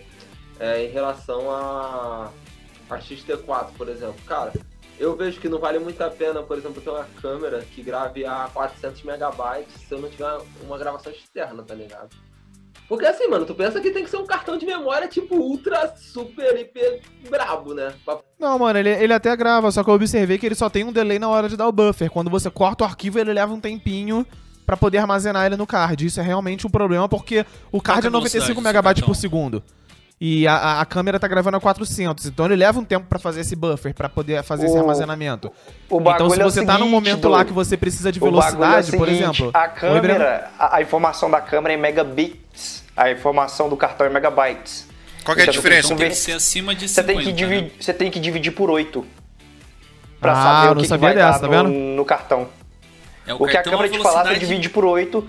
E o do cartão não é o número, a velocidade máxima do cartão. Porque às vezes você vai comprar o cartão ali que vai ter um número ali grandão, a velocidade máxima, mas você tem que olhar o V alguma coisa. Igual os normal é V30, então ele aguenta segurar 30 megabytes, que é vezes 8, que vai dar em megabits. É, porque o cartão, assim, você pegar um SanDisk, ele vai estar lá, sei lá, 100 megabits. É, mas esse 100 é velocidade de leitura. Aí você tem que dar uma olhada no site a velocidade de escrita, que é o que importa pra gente. É, a câmera do a XT4, ela grava em 400 é, mega... Peraí, agora eu tô confundindo. É megabytes que tá no cartão e megabits que é a câmera. É, a XT4 é 400 megabits. Convertendo dá 40, é, 50 megabytes. Só que a gente tem uma regrinha básica que o mínimo que o cartão que tem que ter é o dobro da velocidade que ele tá gravando. Que é pra ter margem mesmo, sabe? Então se tiver um é, drop V100, no frame. ca... V100 no cartão, aí você pode comprar. É, é, não é nem o- a questão do V, porque aí tem o HS1, HS2, HS3, mas assim, é, se você tiver um cartão com, lei, com escrita de 50 megabytes e você pegar a XT4, que é 400 megabits, né, convertendo 50 megabytes, não vai dar certo. Então você tem que ter um cartão com escrita de 100 megabytes, aí vai dar, porque dá o dobro. Entendeu? Tem que ter 100. igual aquele meme da vamos falar Nazaré da- fazendo vários cálculos vamos falar assim, da, tá ligado? Vamos falar da Canon R6. O que, que vocês estão acharam da Canon R6 e da Canon R5? Cara, eu acho que vai ser uma câmera que vai impressionar pra caralho, mas pode decepcionar uma galera. Por exemplo, o, o André Rodrigues ele falou uma coisa que é verdade. Aquilo ali não é uma câmera pra você pegar e fazer um casamento de 5 horas gravando em 8K ou em 4K 120. Não, obviamente que não. Se você tá esperando. Mas tem gente. Então, fazer mas isso. a galera vai criar essa expectativa. Quando alguém chega e fala, essa câmera grava 8K, o cara quer gravar tudo o tempo todo quando Não, for necessário não, 8K. Não, não tô falando nem Sacou? do 8K, porque o 8K a gente tá falando da R5. A R5 é uma câmera de quase 4 mil dólares. Vamos falar da R6, que a R6 não faz 8K, ela faz 4K 60. E aí ela tá ali no patamar da, da GH5, da XT4, né? Da XT3, etc. É, o que eu tô achando impressionante é justamente ela ter todos esses specs que a galera espera muito na Canon há muito tempo, porque a Canon ela, ela deu uma, uma- entrou numa zona de conforto, a Sony dominou o mercado, aí a Sony entrou na zona de conforto, outras marcas começaram a, a aparecer aí, se chegar de, de fininho para tentar dominar o mercado, nenhuma teve uma força é, tão grande a ponto de quebrar a Sony, só que a Canon tem essa força. E aí a Canon tá chegando agora com uma câmera que entrega tudo que essas outras câmeras entregam, só que a gente vai ter a qualidade de imagem e textura e o C-Log, né? A qualidade de cor da Canon. E aí, o que, que vocês acham? Eu tô feliz com o lançamento da, da câmera da, da Canon porque eu tenho bastante lente da Canon e eu investi pouco em lente da Sony e nunca, mesmo eu tenho a, a A7S2 e mesmo lançando aquela a Alpha 3, A3, como é que era o nome? A7 Até esqueci. A7 III. A 7 III, pra mim não valia a pena trocar de câmera porque a diferença não é assim tão grande. Para algumas pessoas pode valer a pena, mas no meu caso eu acho que não valeu a pena. Não, não troquei. E depois lançou a Black Magic, pensei bastante em comprar, mas o meu estilo de filmar, eu não gosto de ter muita lente, muito adaptador, então eu ia ter que ter adaptador, bateria, aquele monte de coisa. Pra mim não, não, não fazia muito sentido. Então agora lançando uma nova da, da, da Canon com um monte de coisa aí, vai ser, vai ser, eu acho que vai ser legal. Tem que ver os testes antes. Eu não vou ser o primeiro a comprar pra testar, pra falar pra galera. É, exatamente. Tem que ver os reviews, né? Tem que ver como é que pessoas- vai ser, porque tá prometendo muita coisa, mas a gente tem que ver na prática como é que é, né, mano? E outra coisa que é legal também é que minha esposa é fotógrafa e quando a gente viaja, uma- eu- quando eu fui pro Brasil, eu levei só uma câmera da Sony. Na época ainda era a 7 a 7.2. E então a gente deixou a Canon dela que é muito grande, a Sony ser um pouquinho menor, a gente falou, vamos levar a minha. Aí fez vlog, foto lá e no final quando chegou pra editar a foto, ela não gostou de editar o arquivo da, da Sony, não gostou das cores. Coisa pessoal, que ela já criou os, os, os presets dela, que os presets é o loot de vídeo, de foto. Então, e não, não, não casou muito bem com, com o preset dela e tudo mais. Então, eu acho que vai ser legal lançar uma nova, uma, uma- que no caso vai ser mirrorless, vai ser menor. Ela até hoje não, não largou mirrorless, mirrorless. Então, vai ser não interessante pra mim, mas pra ela também vai ser interessante. E vocês já notaram que assim, a, a pegada, tanto da, da Canon quanto da Nikon, cara, as outras ainda não. Eu não senti ainda a mesma pegada pra fotografar, sacou? Quando tu pega ainda uma Nikon, uma Canon pra fotografar, não sei se é o. Não, sei se Não, é o tem. peso, a estabil- tem uma parada ali Tem um que- esquema, que é, tem um esquema, que a sua, ca- a sua mão encaixa direitinho ali na Caixa, câmera. é, aquela parada, né? Não sei se na historinha lá tem, né? Que ele simulava o revólver, que tinha que ter aquela mesma pegada e tal. E a Nikon e a Canon tem isso, então acho que pra fotógrafo eu acho que ainda vai. Não, que fotógrafo, principalmente agora que eles que a Canon se rendeu às mirrorless e agora se rendeu a essa tecnologia e está entregando com uma qualidade fantástica, como as outras câmeras en- então entregavam, né, as outras mirrorless. Cara, é o que eu tô falando pra todo mundo. Se a Sony, porque a Sony anunciou que vai vir a sucessora da 7S3, né? A gente não sabe como é que vai ser essa câmera.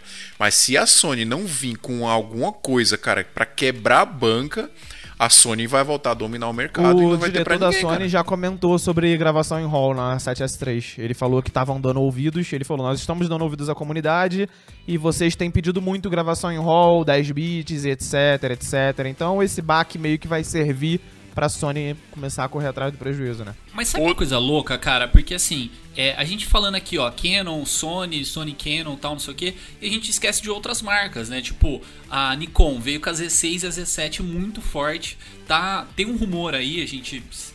Mano, o naquele Z6 Nikon Z7 Rumors. muito forte. Eu nunca ouvi falar dessas câmeras, não vejo ninguém usando. Então, velho. exatamente por isso. Por exemplo, a, a, a Sigma FP é uma câmera que grava, tipo, 4K, grava 12 bits, grava... Ninguém usa essa porra, velho. Ninguém usa essas Não, por isso que eu tô tem, falando, mano. tipo assim, é, é uma coisa louca, porque na nossa cabeça, assim, a gente só fica, tipo, Canon e Sony, Canon, Sony, Canon e Sony, e a Blackmagic é outro patamar. Mas existem outras câmeras tão fodas quanto, que, tipo, ficam meio que é, de escanteio. Então, por exemplo, a Sigma FP é uma câmera monstruosa, é, tipo, compacta, lógico, mas, tipo assim, que entrega um absurdo de, de qualidade por um preço muito barato. Tipo, tô aqui com a BH aberto, ó, tá mil e... 1.800 dólares. Pelo que ela entrega, cara, tipo, é absurdo. O, tem a, a Zcam também, que é uma câmera assim, tipo, pô, mano, monstra também. Até abri aqui pra falar o preço. Ó, 1.500 dólares. Mano, a Zcam grava 4K 160 FPS. Saca? Tipo, tudo bem, é, é mais.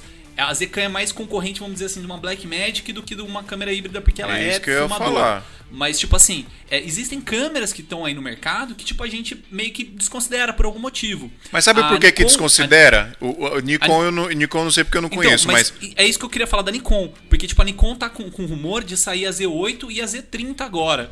Que é, é meio que pra entrar nesse paralelo ali com, com Canon Sony na, na briga pela, pelas híbridas mirrorless, né? Então, tipo, também tem uma expectativa grande. Mas aqui no Brasil, tipo, parece que, não sei, não dá o tchan da discussão, Você já, vocês já conheceram alguém que use aquela chinesa, aquela Xiaomi? Não. YI, MI1? Nunca vi. Eu queria ver alguém que testasse aquilo, É cara. porque, que ela- cara, são, ela são câmeras que. passado uns modelos muito doidos, com, sei lá, de 500 dólares. Mas foi descontinuado. 4K, A Xiaomi descontinuou essa linha de, de câmeras. É? Não Tô, deu, não tô deu muito certo. curioso pra ver alguém usando. Ela não é muito voltada pra Xiaomi. mas tipo pra, como se fosse uma Cybershot, assim. Que, Phil? Ah, saquei. Xiaomi. Mas o que, que você ia falar, Phil? Que você falou que não, não rola da, da Nikon? Fala galera, beleza? Tô aqui pra falar um pouquinho de como a Santinha mudou minha vida. É, mudou minha vida. Comecei no audiovisual não faz tanto tempo assim, faz uns dois anos, e no começo é bem complicado, você não sabe por onde ir, o que procurar.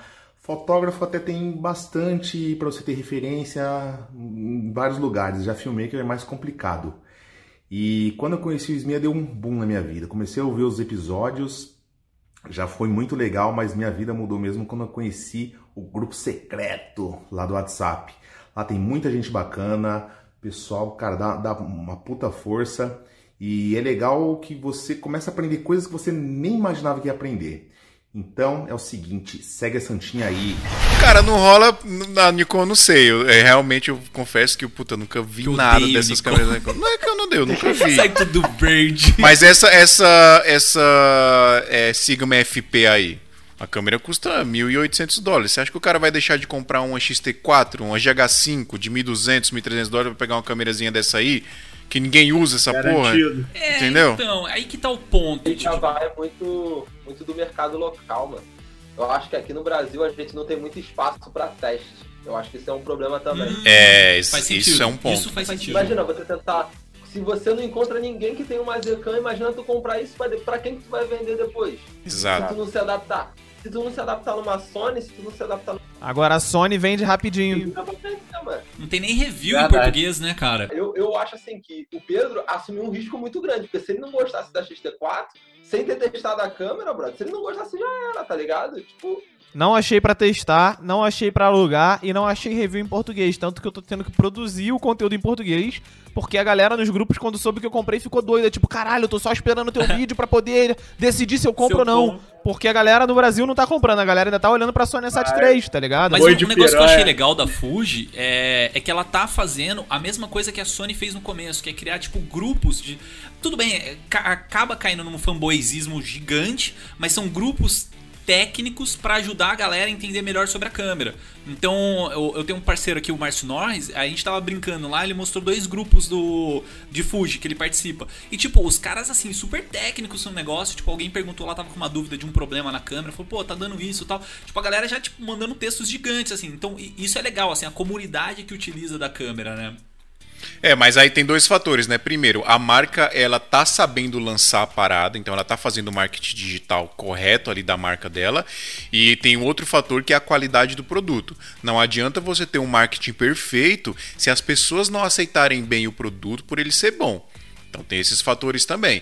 A, a Fuji, no- no a Fuji vídeo. ela tá vindo forte justamente porque são câmeras com ótimo custo-benefício, que estão entregando uma qualidade absurda, estão entregando, entregando recursos muito legais por um preço muito bom. Por isso que a gente está falando que é uma câmera que está batendo de frente com a A7 III, por exemplo. E aí a gente pode Mano, tentar. ela é uma câmera cropada, cara. Pra você botar ela pra bater de frente com alguma Sony, tu tem que botar com uma full frame, porque as cropadas da Sony não batem de frente com ela. Não dá nem pro cheiro, tá ligado? Não, mas eu Isso acho, que- eu acho que bate. é- Eu acho que bate Mano, com a full vídeo frame. full frame cropada é. é- Ah, acho que é o mano, não, porque, a por exemplo, pensar. se você observar a diferença de uma 6500 pra uma 73 ou a 7R3 e a 7R4 é muito grande. Não, mas assim, A diferença cropada da mercado Sony pra full frame da Sony. É É que o absurda a mercado diferença, estabilizou, tá ligado? estabilizou assim. Tipo, a Canon fez muito disso aí. De tipo assim, a- as câmeras full frame são as, as câmeras Prime. Então elas entregam muito mais porque elas são full frames. As câmeras cropadas são as câmeras mais baratas. Mas assim, se você parar pra pensar, na real mesmo, o tamanho do sensor em si não deveria ditar isso, se é uma câmera Prime ou não. Só que Nem a dita. Sony fez isso. Nem ah, dita, na um pouco, verdade. cara. Você chega pra fazer tipo um freela, você fala, pô, eu tenho uma Ah, câmera não, é. frame, O olho do cara, tipo, arregala um pouco mais do que você Sim. falar que eu tô com uma cropadinha, entendeu? Mercadologicamente Mano, só, falando, câmeras full influencia. frame. Câmeras Merca- full frame, eles costumam ter que lentes. Não é o full frame ou, ou a PSC, é o, é o hype da câmera, mano. Exatamente. Tu chegar e falar pro maluco que tu tá com a Black Magic, mano, tu tá no micro 4 terços, tá ligado? E, e não vai ter 5D Mark II que vai competir com isso, tá ligado? É, o- é muito do, do hype. Mas a questão toda é que, por exemplo, as câmeras full frame, elas carregam o, o- por, por histórico, elas carregam a, a ideia de ser uma câmera que não superaquece tanto quanto as, as cropadas, tem um corpo mais parrudo, tem uma bateria mais parruda, tem uma opção de lentes com, com, com uma superioridade. Por exemplo, a 2470 2.8 da Sony é full frame, é uma lente cara pra caralho. Você pode usar na 6500? Pode.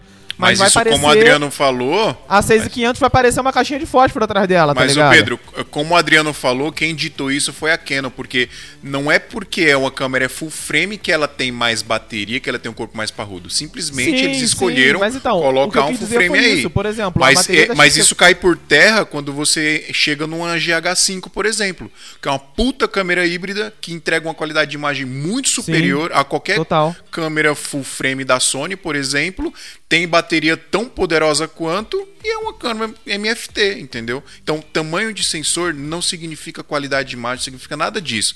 A gente estava discutindo na primeira parte sobre a parada do bokeh e tal, mas isso aí também eu acho relativo, porque dependendo da lente que você está usando, você vai ter um bokeh legal também, entendeu? Então, eu acho que tamanho de sensor falando tecnicamente falando não significa nada. Mercadologicamente falando, aí sim, as pessoas infelizmente ainda acham que o full frame é mais importante, é mais relevante, vai entregar mais qualidade, que é uma besteira gigante, mas o mercado pensa assim. Agora falando de mercado de vídeo também, as marcas que tava falando igual a Sigma, EasyCam, até Nikon mesmo não tem um, um mercado de, de câmeras de cinema também. Então, tipo assim, você comprar uma Canon, começa a comprar lente, depois você pode ir para uma câmera de cinema, Blackmagic, depois você pode ir para uma, pra uma câmera de cinema, Sony pode ir para câmera de cinema, mas Nikon Sigma, aquela EasyCam ainda não tem assim um mercado grande de Eles só cinema. ficam na fotográfica. Não, mas não tem aquela, aquela não tem tipo você tem depois você pode ir pra, pra FS7, na Canon na C200. A EasyCam é de cinema, mas não tem uma variedade grande de câmera. Acho que só tem uma, EasyCam One du- duas. A não ser que ano passado lançou a, a terceira.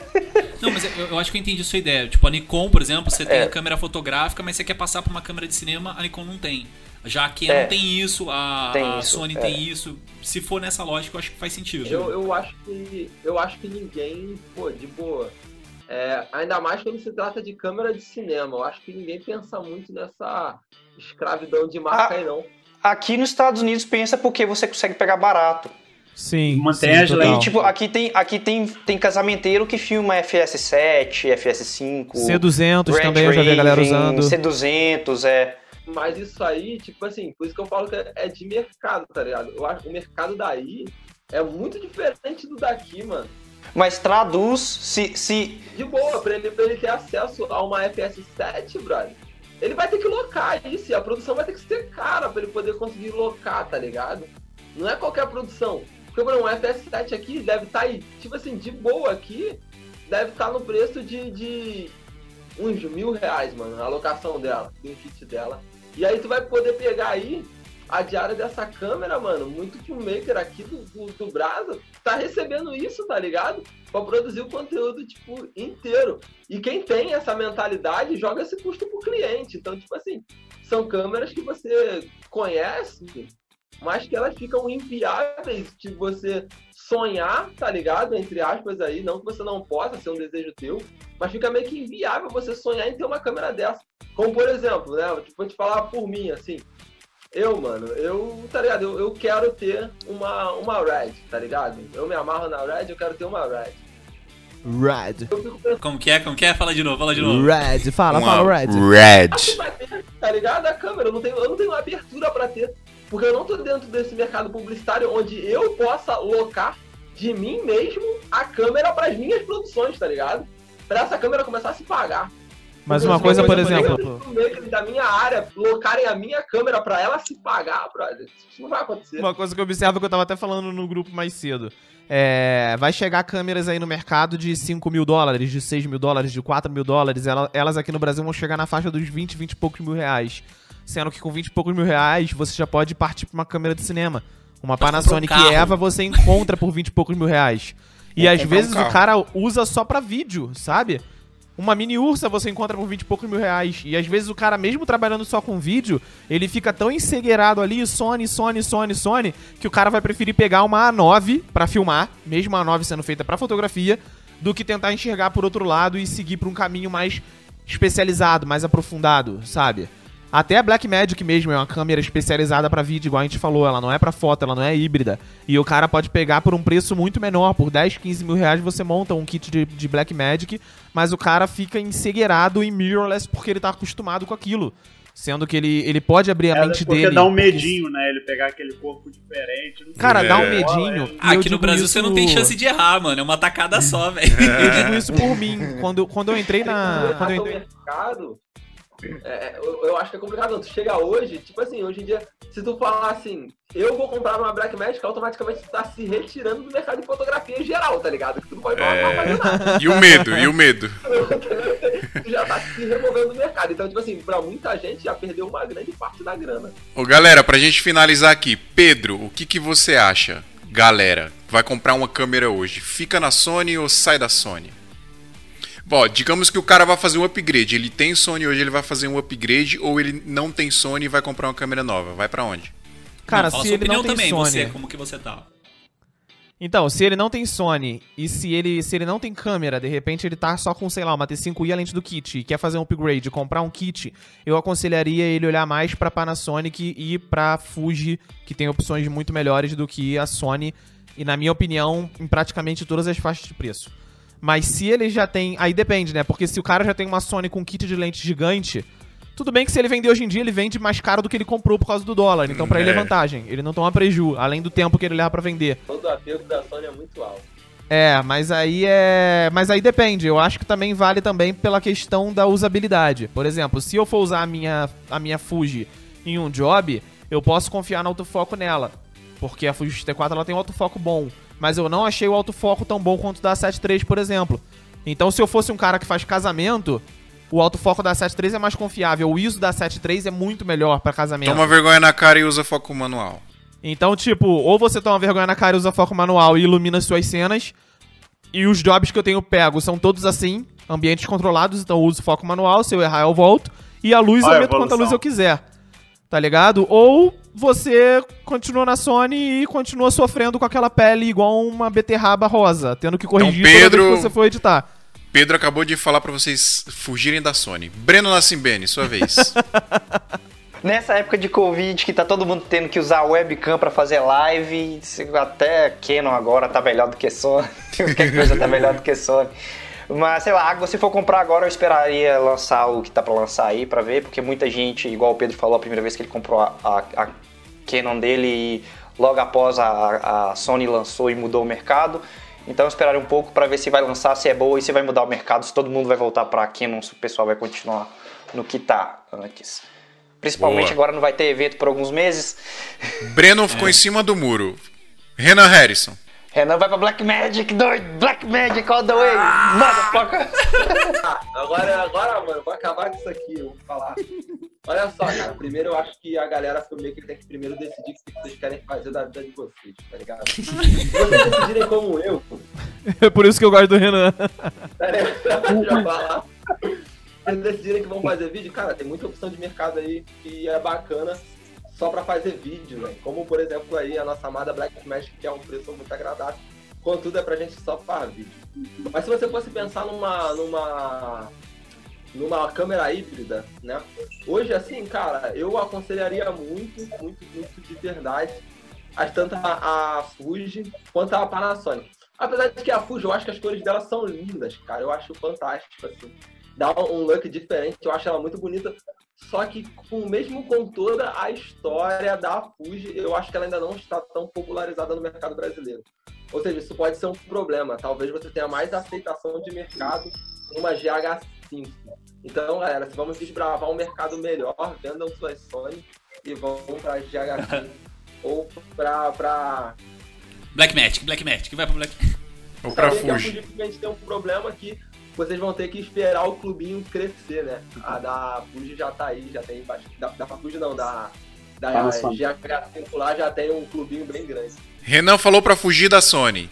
Web Sodré. Eu acho isso, eu acho que se tu vai pro híbrido, eu iria pra GH5, com certeza, porque eu acho que ela, apesar de ser de 2017, ela ainda entrega muito, e pro nível de qualidade que o mercado hoje pede, eu acho que ela ainda ultrapasse muito, muitas Sony que tem aqui no Brasil. Então acho que você com um kit bacana de lente com ela, você esculacha, inclusive dá pra fazer clipe, dá pra fazer tudo, dá pra fazer curta, dá pra fazer muita coisa.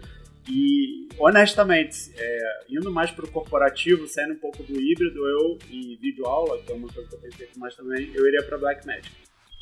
Show. Phil, Também sai fora da Sony. de opinião? A gente vai falar de novo, a gente já falou no começo. Você mudou de opinião? Pergunta é essa, porque Não mudei de opinião. Não mudei de opinião. Qual a sua Não mudei. opinião? Minha opinião. Minha opinião é, neste momento não compre nenhuma câmera, espera a Sony lançar a nova câmera dela pra ver o que, que vai vir, pode vir alguma surpresa legal. Espera a Canon lançar também. Tem aí a, a 7S3, né? Isso, pode ser. É, agora, se você quer comprar uma câmera nova, é, ou se você quer fazer um upgrade, eu não compraria Sony hoje. Com o que tem no mercado hoje, eu não compraria Sony mais não. Eu ia pra qualquer outra marca que entrega mais coisa com melhor custo-benefício. Ó, deixa eu falar minha opinião então rapidinho pra gente fechar. Não, acabou o episódio. Tchau. Aê! Não, é. É porque o- Pedro falou um negócio que, que me bateu um pouco na cabeça. Que vai muito é, da bolha social que você tá. Então a gente fala muito de, tipo, Sônia é pra frila, Sônia é pra frila. Só que tem muito disso, cara. Tipo, às vezes a região que você tá, a galera não tá trabalhando mais com Sony. Ou tá trabalhando com outro tipo de, de câmera. Então eu acho legal a gente analisar isso aí, ver dentro da nossa bolinha o que, que tá rolando mais. Porque acaba é, a câmera influenciando na hora da gente pegar um job, pegar um freela, pegar alguma coisa do tipo.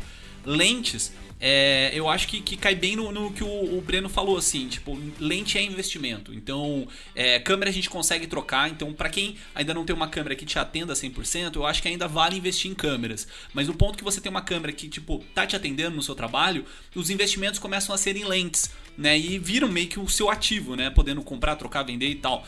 É, sobre, sobre arquivo arquivo da, da XT4, XT3 e tal, é, eu, eu acho eles legais, é, é bacana o arquivo, mas eu não gosto de quando você vai na capacidade máxima da, da Fuji, é, que ele vira H265. É um arquivo pesado para o computador é, rodar. Não que ele seja um arquivo de tamanho grande, ele é um arquivo demorado, que demanda muito processamento. Eu não gosto muito desse arquivo, por isso que eu gosto um pouco mais da GH5. Então eu sempre indico pra galera cair mais em GH5, que é, é o meu objetivo.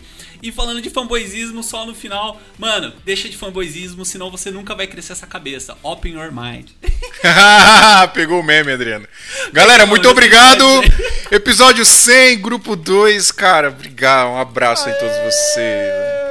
Nossa. A galera vai terminar mais confusa do que quando começou. Esse é o nosso objetivo, é esse. Resumindo, nosso objetivo, não tem nosso objetivo aqui. Qual grupo vocês gostaram mais? É para criar mais treta ainda. O nosso objetivo aqui é desgraçar a cabeça das pessoas, Breno Nascimento. Já então, são... galera, continua ouvindo a gente, que a gente vai agora pro terceiro grupo e vocês vão Yes. ter mais, mais opiniões e mais maluquices e mais tretas. Isso aí, causar. Tic-flex, Mas é, tic-faltou- O nosso é mais legal. O nosso é, É. mais legal. O nosso é O, mais prim- legal. o- o primeira turma falou a mesma coisa, né? O nosso é mais legal de tudo. Sabe o que, que é mais le- Sabe o que, que é mais legal, Adriano? Sabe o que, que é mais legal, Adriano? Nós estamos em todos, pai. Também Partiu! Valeu! Ei, quer acelerar o seu crescimento e os seus conhecimentos em produção de vídeo ou fotografia? Não tem melhor lugar para você fazer isso do que na AV Makers. A AV Makers é a maior escola online para profissionais de audiovisual e fotografia do Brasil. São mais de 100 cursos ministrados por professores altamente qualificados que atuam no mercado e vão te ajudar a crescer como profissional e artista. São cursos para filmmakers, fotógrafos, produtores, editores, diretores, operadores de som e mixagem, coloristas, animadores, motion designers, youtubers, infoprodutores e muito mais. E você paga apenas uma assinatura para ter acesso a absolutamente todo o conteúdo que tá lá. Lembrando que na nossa mão é mais barato, hein? Usando o nosso cupom SMIA77 no ato da assinatura, você vai pagar apenas 77 reais por mês, ao invés de 129, que é o valor padrão. Quer estudar na maior escola de audiovisual e fotografia do Brasil? É só entrar em avemakers.com.br.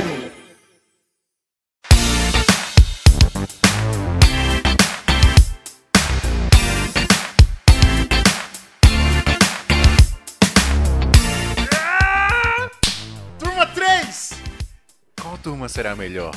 Turma 1, turma 2 ou turma 3? Jamais saberemos. Estamos aqui com o Thiago Turma Minuto. três. E aí, galera, beleza? E aí, suave? Suave. Suave. Estamos aqui com Danilo Costa. E aí, galera? Estamos aqui com Alexandre. Alexander Black Mountain. Não sabe, né, Silvio? Me ajuda. E Adriano Fortin. É eu de novo. Pois é, pessoal, continuando o nosso papo aqui do episódio de hoje, que estamos falando sobre por que as pessoas ainda estão utilizando essas câmeras ultrapassadas, essas câmeras antiquadas da Sony. Tá? Já que Pesos existem de papel. Esses pesos de papel, já que existem muitas outras câmeras melhores hoje no mercado. Serve nem pra webcam. Só pra gente não. Só pra gente... Acendedor de carvão, sabe? Conversa. Você colocar no esse, no acendedor churrasco. de churrasqueira que você tem aí no, no seu, no seu trabalho, na sua, na sua produtora. É, bom, primeiro aqui, ah, o Thiago Venuto usa Fujifilm, né? A gente gravou um episódio todinho. Rico. Falando É, eu até pensei em mudar pra Sony esses dias, mas foi só um Faz essa besteira pensamento. não, meu filho. Deu calor, foi, aí só- você foi, foi só um pesadelo que eu tive, assim, eu pensei, aí esqueci. Lapso mental. Mental. Thiago, rápido. Como num passe de mágica, Thiago Venuto apareceu com o fone de ouvido agora para continuar o nosso papo. Então, Thiago Venuto, ah, por que, que você saiu da Sony, mano? Por que, que você não usa mais Sony? Cara, eu não uso mais Sony porque. Sou rico. Eu. Não, não sou rico. tanto, tanto que eu vendi uma Sony que era muito mais cara para pegar uma Fuji a XT3. É mais questão estética mesmo. E Você comprou só porque é de- bonita? E também é porque é bonita. Porque ela é Rapaz, vintage. Essa câmera é linda demais. Olha isso aqui. Rapaz, aí é- essa câmera aí, você chega no cliente, o cliente já começa a coçar a cabeça aí. "Ih, Isso aí filma mesmo aí. Caramba, mano, o rapaz." cara chega com a câmera dos anos 80. Esse é aquele do- de filme que você tira. Eles É pensam que eu sou É aquele é- é tio- rolo? Tiozão dos revelar? anos 80. Vai demorar quanto tempo pra revelar? assim? Eu tenho que rebobinar aqui ó, o filme. Pra... Essa sua câmera liga no computador? Mas ela é linda, cara. Ela, ela parece ser uma câmera antiga. É até, é até bom que pareça ser uma câmera antiga que ninguém fica querendo cobiçar ela, né? Verdade. Então... Mas ela é linda. Deixa eu falar um ponto que, eu- que eu odeio a Sony, só pra comentar dessa câmera do, do Thiago. Que eu odeio a Sony. A tela da Sony não vira pra frente. Pode parecer besteira, não sei o quê. Não, mas, não é mano, besteira, não é besteira, Canon- mano. Canonzinha básica tem. Fuji 2020, tem, Panasonic tem. já, né? Cadê a bodega da, son, da tela retrátil? Pleno Viratil? 2020, o Corona comendo de esmola e a porra da tela não vira, velho. Porra Mas da é tela um não dos, vira. dos com- um dos complaints que eu tenho aqui com essa Os câmera é- é, complaints, isso. hein? O cara é chique, É. né? Os complaints. Olha, ela, ela só faz a, a- o flip, né? Ah, É pô, muito- a mesma Corta, Sony. Ah, Corta, então acabou, perdeu, muito perdeu, obrigado. perdeu. Eu Mano, pensei que ela acabou. jogava que nem a da Panasonic. Acabou o amor, Thiago. Mas ela joga É pro lado. Ela joga pro lado, né? Mas n- Ah. não é, não é 100%, né? Ó, pra quem só É tá um- ouvindo a gente, o Thiago tá mostrando a XT3 dele e a telinha dela só vira pro lado metade. Ela não vira. É, é- é a da Sony mais gourmet. É tipo a tela da Sony um pouquinho mais gourmetzinha. Pô, Exato. na gravação, na gravação da, das- da primeira e da, e da segunda parte, ainda não tínhamos nenhum detalhe da sucessora da Sony A7S3. Mas no dia da gravação desse episódio, aqui, A7 de- III. dessa parte, A7S3. Vai vir a, sucessor, a 7S2. É, mas né? a, a- não, não, a gente não qual? sabe a nomenclatura Sim, real. a gente não câmera. sabe, a gente não sabe qual vai ser o nome dela, mas a gente sabe que vai ser a sucessora, eles já falaram Sabe que vai que ser tá a sucessora. chegando aí, tá batendo na porta já. Exatamente. E aí, basicamente, o que eu vi de specs foi que ela vai fazer 4K 120, Full Já HD resolve a vida. 240, né? Que já é um Eita. bagulho doido E também. vai esquentar em quanto? Então, aí que tá. Mas aí tem outra parada. Por exemplo, a, gente- a galera, o mundo está, está parou, né? Mais do que a Em Copa êxtase. do Mundo, o mundo está em êxtase com os novos lançamentos da Canon, a R5 e a R6. É. Agora, quantos vocês acham que vai custar essa nova câmera da Sony?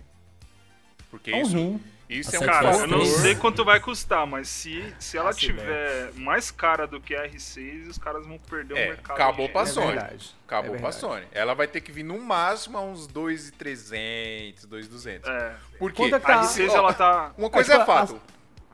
A, Fala aí, a Ale. 73 hoje tá quanto? Tá custando quanto? Eu já vi de dois 11, mil. 12.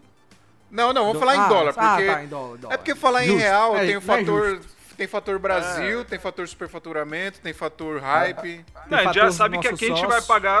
A gente vai pagar de, de 15 mil pra cima nessas porra aí, né? É. Se for comprar em real. Então, é, Beleza. por que, Tá, que, eu tô, boa, por boa, que, que a gente tá focando em falar em dólar aqui? Porque é, vai conseguir comprar o melhor preço quem souber comprar com o melhor vendedor, negociar legal. Ah, Brasil Box. Mas aí, né? Brasil- Segura minha vai R6. depender de cada um. Mas, por- mas a gente tem que nivelar pelo dólar, porque no Brasil a gente sabe que tem tudo isso. Tem, tem imposto, tem, tem um monte de coisa e ainda tem um fator hype, e aí tem um fator superfaturamento, tem tudo isso, né? Então, vamos considerar o valor em dólar. Então, a A73 hoje ela custa 2 mil dólares. A, a R6, que para mim é uma câmera que já é muito superior à A73, ela vai estar 2.499. A, a nova Sony, agora a sucessora da A7S2, ela tem que vir isso ou menos. Por quê? E, e eu ainda arrisco dizer que se ela vier pelo mesmo preço, a galera ainda vai pender para Canon. Por quê?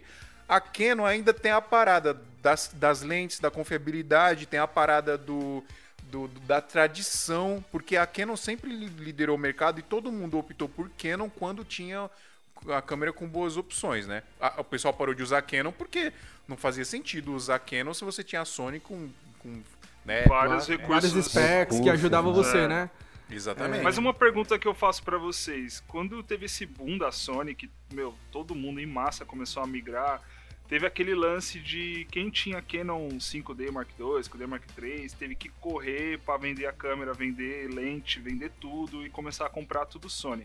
Agora que a maioria da galera tem Sony e muita gente comprou lente da Sony que são caríssimas, é, lente Prime e tal, você acha que a, a galera vai começar a vender esses equipamentos da Sony, tanto as câmeras quanto as lentes, pra voltar a comprar as lentes da Canon? Como vocês acham que vai ser isso aí? Eu acho que sim, porque a Canon ela é muito forte e por muitos anos é, ela dominou o mercado na questão de lentes, de, das câmeras. E a facilidade de você comprar uma lente Canon é, é muito maior do que você comprar uma lente Sony, mesmo nos dias atuais. Usada, Sim, nova, é né? verdade. To- todo buraco É, tem, uma, tem uma lente Canon, cara. Todo buraco que Tem. você vai tem, tem uma lente Canon. Essas câmeras elas, elas vêm com aquele mote RF, né? Mas a própria Canon já fabrica o adaptador para EF, né? Então fica É, muito é. mais confiável do que você comprar um, um Viltrox, que você comprar um E eu não sei Metabones, se né? já aconteceu com vocês, sei lá, vocês estão no evento e aí, pô, a gente precisa de uma lente específica ali, a gente não tem, e algum fotógrafo que tá no evento tem, a gente vai, pega emprestado. Isso acontece muito. É, Sim, porque todo verdade. mundo, fotógrafo, 90% Acontecia, dos né? fotógrafos usam Hoje Canon. mais difícil. Acontecia Acontece bastante. ainda. Acontece. Acontece. ainda, porque muita gente, os fotógrafos principalmente, tem, tem Canon. Mu- Muitos dos fotógrafos têm Canon. É, a grande maioria, né? É. Alguns Ainda- poucos foram pra Sony, compraram o Sony A7 III, a 7R, mas a grande maioria é sempre Canon. Sorte quem viveu essa época, que era Nikon e Canon. Então você ia É. pro, pro evento, ou você sabia que a equipe era inteira Nikon, ou você sabia que a equipe inteira era Canon. Hoje em dia você chega no evento, tá um maluco de Fuji, outro de Panasonic, salada outro do de caramba. Nikon, de Canon. Tira três fotos, cada foto é de um jeito, é uma cor, é um verde, outra é magenta. Eu trabalhava com um parceiro que ele tinha duas câmeras, era uma de cada marca. E a esposa dele tinha uma outra câmera que era de outra marca. Eu falei, Mano, como assim, velho? Quando a gente gravou o primeiro episódio, né, só pra contextualizar aqui, como eu tô fazendo com as outras turmas, quando a gente gravou o primeiro episódio do, do SMIA, a gente falou por que, que você ainda não saiu da Canon Filmmaker, porque o pessoal ainda tava migrando da 5D e tal. Sim, D3. tava bem naquele boom, né, de, da Sony. Exatamente. E aí, a, porque a Canon, a, a Canon tinha entrado na zona de conforto. E agora a Sony entrou na zona de conforto, né? Agora, já vem há alguns anos um na zona de tempo, né? Há um tempo. E aí che- chegou no mercado Fuji, chegou Panasonic, né? Chegaram algumas outras opções. Eu lembro de uma Samsung até uma vez que tinha, cara, que não fez muito NX1. isso, um negócio assim, né? Uma Samsung lançou uma câmera uma vez que era até uma opção também. Aí vem as outras câmeras que o Adriano tinha comentado, que é, não fizeram tanto sucesso, tem aquela Sigma RP. é, aí veio a Pocket, né? Que aí sai um pouco das híbridas, mas querendo ou não, é uma puta câmera também que veio pra meio que, que fez muito sucesso no mercado.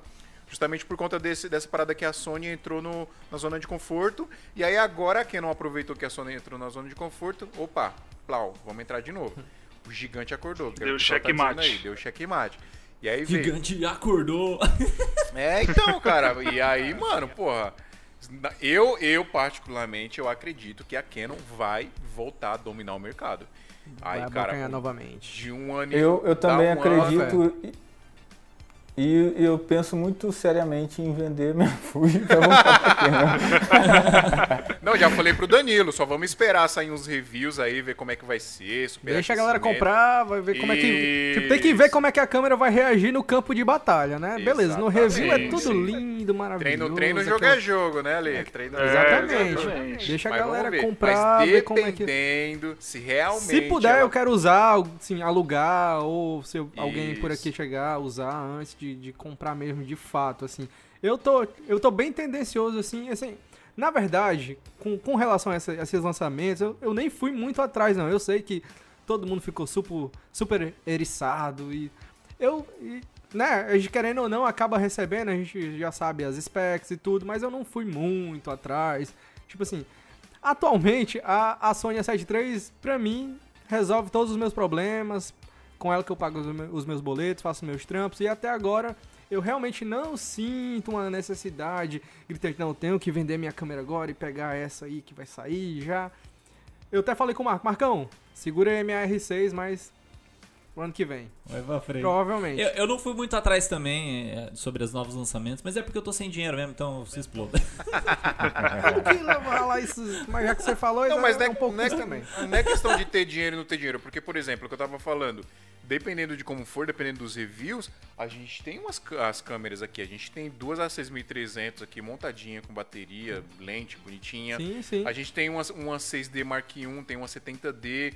Tem algumas outras coisinhas que a gente pode pegar, sair vendendo tudo, pega essa grana, e Dá, junta um dá pouquinho sim. mais no investimento e, e- e a gente pega. Porque Assim. o, o foco. Qual que vai ser o foco dessas câmeras, tá? A gente aqui, vou vou colocar, vou colocar a nossa situação. A gente tem duas pockets aqui na produtora.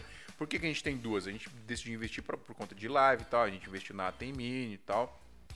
Pra fazer live e duas câmeras, a gente tem um setupzinho com duas câmeras, já dá pra trabalhar legal. Se precisar de mais alguma coisa, chama Freela, bota no, no orçamento pro cliente era.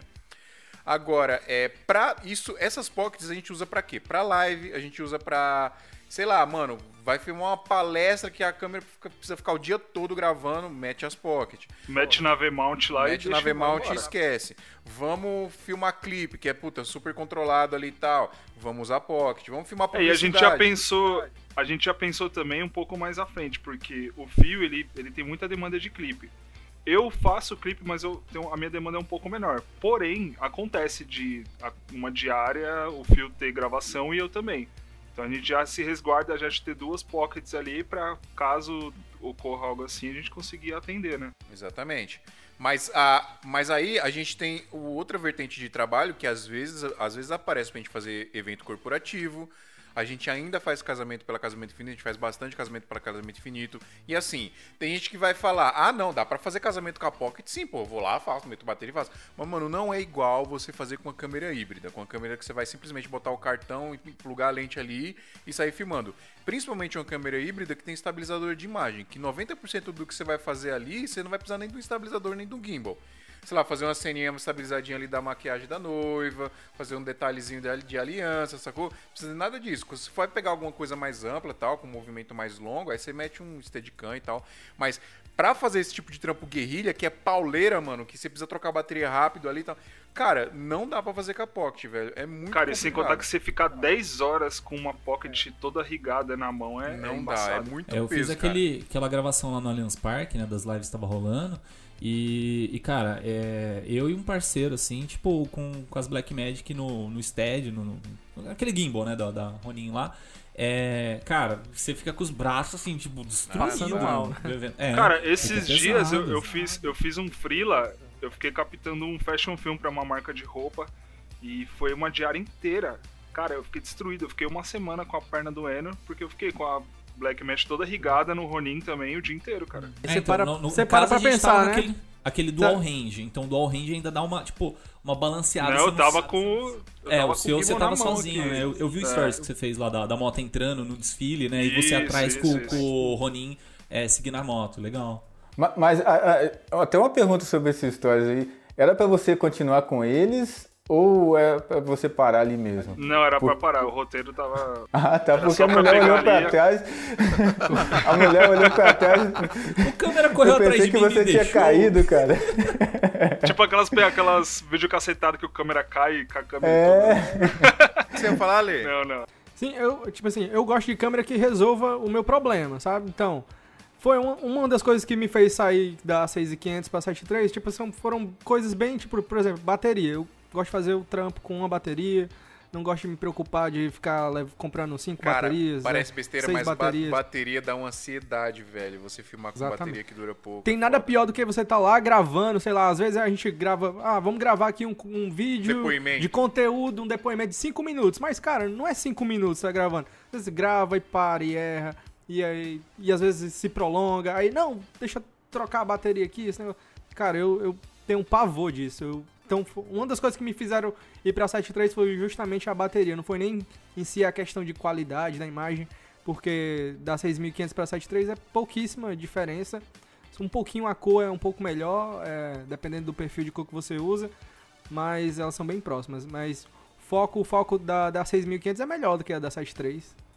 E aquela parada que o Phil tá falando de confiabilidade também, cara, é, às vezes a gente, muita gente que tem Sony usa, compra bateria paralela, porque as baterias originais são muito caras, né? E pra você ter várias, compensa muito mais você comprar várias paralelas. Só que isso, eu mesmo já aconteceu. fiquei na mão Provavelmente com todo mundo já, já, já aconteceu isso de. Em casamento até. Você colocar a bateria 100%, tá lá gravando, dá uns 15 minutos, a bateria vai pra 20, 15, sei lá. Eu vou comentar de uma bateria que eu peguei lá na Brasil Box, que é paralela, né? Então eu tava com três originais, só que, cara, é caro pra você ficar comprando mais bateria original. É, aí eu peguei duas paralelas lá na Brasil Box, que é da marca Paua, que é a mesma que vende na, na BH tal. É tipo meio que a, a paralela padrão da Aham. BH. É, e cara, dura muito mais do que a, a da, da Sony, só que o desgaste dela também é um pouquinho maior. Então, assim, nos três meses, os três primeiros meses que eu usei ela, ela durava, tipo assim, gravando direto em Full HD, uma hora e cinquenta mais ou menos. Uma original da, da Sony dura no máximo uma hora e vinte por ali. Então a da Paula durava mais. Hoje, já tô com ela já faz um ano e meio, mais ou menos, um ano mais ou menos. Essas da Paula estão durando um pouquinho menos que da Sony. Estão durando tipo uma hora, uma hora e pouquinho. Mas assim. mas A assim, vida ela- útil dela é mais, é mais curta. né? é mais curta, só que também é, é um terço do preço, né? Então, e- pra mim compensou bastante. Aí hoje eu tô com cinco baterias da da 6500, da 6300. É... Cara, tem um amigo nosso que ele tem 30. Ah, o Renato, Renata. Renato maluco, velho. Nossa, mano. O cara Renato tem comprou 30 30 baterias. Ah, pra quem não conhece o Renato, tem um episódio dele aqui, não lembro qual que é o episódio, mas ele fala dessas 30 baterias dele, velho. Outra coisa É, que eu me só- desfiz só dessa que vida assim, foi pilha, viu, cara? Também. Ah, pilha, pilha- não tenho mais nada de pilha, graças a Deus. Acho que só É, o Zoom pra eu mal uso. bateria. Nossa, quem, quem usa coisa de pilha em 2020? mano? Ah, eu uso, uso no meu controle do Xbox, só dá pra colocar pilha. Não, cara. Joga fora essa bosta. Vai, pra, vai pro Playstation, né? Eu e o Dan, Não joga. A gente tava trocando ideia e a gente já meio que tinha decidido que a gente ia fazer um upgrade das A6300, né? Justamente por conta de bateria. É, que acho que é o. Quantas baterias você tem? Agora a gente tá com umas 5, né, Dan, total? Seis, eu acho, né? umas quebraram e tal, mas é, seis, seis A, a gente duas, tava né? cogitando até ir pra GH5, né? Tipo, Sim. pensando, mano, será que a gente vai pra GH5? Na real, a gente já tinha decidido, acabou o Sony, não vamos mais ficar na Sony Sim, porque sim. não compensa mais, não tem nenhuma Conforto, Sony- né, cara? O conforto do, do trabalho. Não é, não é nem só o item, questão de qualidade da imagem. Mas é o Exatamente. conforto de, de se trabalhar. É, e de- aquilo, né, cara? O, o nosso trabalho, a gente precisa prezar pelo a- o equipamento que vai nos atender melhor e que é mais confiável, que entrega a melhor qualidade, que é mais confiável, né? Então, pra você ter uma, uma tranquilidade de ter uma bateria que não vai te deixar na mão, uma câmera que não vai aquecer, são coisas que pra gente faz muita diferença, né? É um investimento, E aí é, tinha, outras, é um tinha outras perfumarias que vinham no pacote, que é o estabilizador de imagem, né? A ciência de cor da Panasonic é melhor. E aí a gente pode até entrar nessa parada de ciência de cor, porque é, falando das híbridas, tá, gente? Falando de câmeras híbridas. As, dentre as híbridas, a, a Sony é a que tem a pior ciência de cor. A Fuji é melhor, a a Panasonic Nikon, é, é melhor. da Nikon. Hã? A não, mas Nikon a, também, mano, a não Nikon gosto não muito porque entra, ela é verde. mano. A Nikon não entra no, no balaio aí. A gente- Ó, a D- a D850 foi eleita a Mas, melhor mano, câmera do ano dela. Quem usa essa porra? Ninguém Mas quem usa, velho? A D850. É que é cara, Tem né? a, a Z6 da, da, da, da É, Nikon, que é muito Z6. boa Não, pra Nikon ninguém usa. É a mesma coisa de falar da, da Sigma FP lá. Quem que tem Não dá essa nem Ó, se não- você é não ouvinte, pra alugar em se Fortaleza. você é É, ouvinte, você usa Nikon, marca a gente nos stories agora. Nossa. e mete o pau nessa galera, mano. Fala E mas a sua resposta. assim. É, justifica Um essa cartão de memória da Nikon é Se o cara- 1.250 reais. Aí, O cara mano. chega no Freela de Nikon e manda ele pra casa. Caramba, mano. Olá, Phil. Olá, Adriano. Eu queria deixar um grande parabéns para vocês por esse marco super importante de 100 episódios. Eu que também trabalho com podcast sei como é difícil. É trabalhoso montar um episódio, fazer um podcast e chegar em 100 episódios mostra como vocês estão engajados, como vocês estão preocupados com o público de vocês, com a galera do audiovisual e principalmente dar um parabéns por chegar em 100 episódios sempre cheio de qualidade, cheio de conteúdos legais. É, eu fico muito feliz de ter participado de três episódios, todos foram muito bacanas. Eu acho vocês incríveis apresentadores, são muito carismáticos e conseguem trazer sempre convidados para fazer discussões bem relevantes. Então eu fico feliz de dividir esse mercado audiovisual com vocês. Queria deixar um abraço e até mais. Ó, Thaís, o, o Dan tocou num assunto importante aí. Frila. Fator Muita coisa Frila que fez é um, essa- é um fator, Fator Freela é importante. Por A quê? Sony domina nesse Por que todo, na- mundo, nesse por que todo quesito. mundo resolveu ir pra Sony? Por causa dos freela. Muito, Por causa dos muito. freela. gente.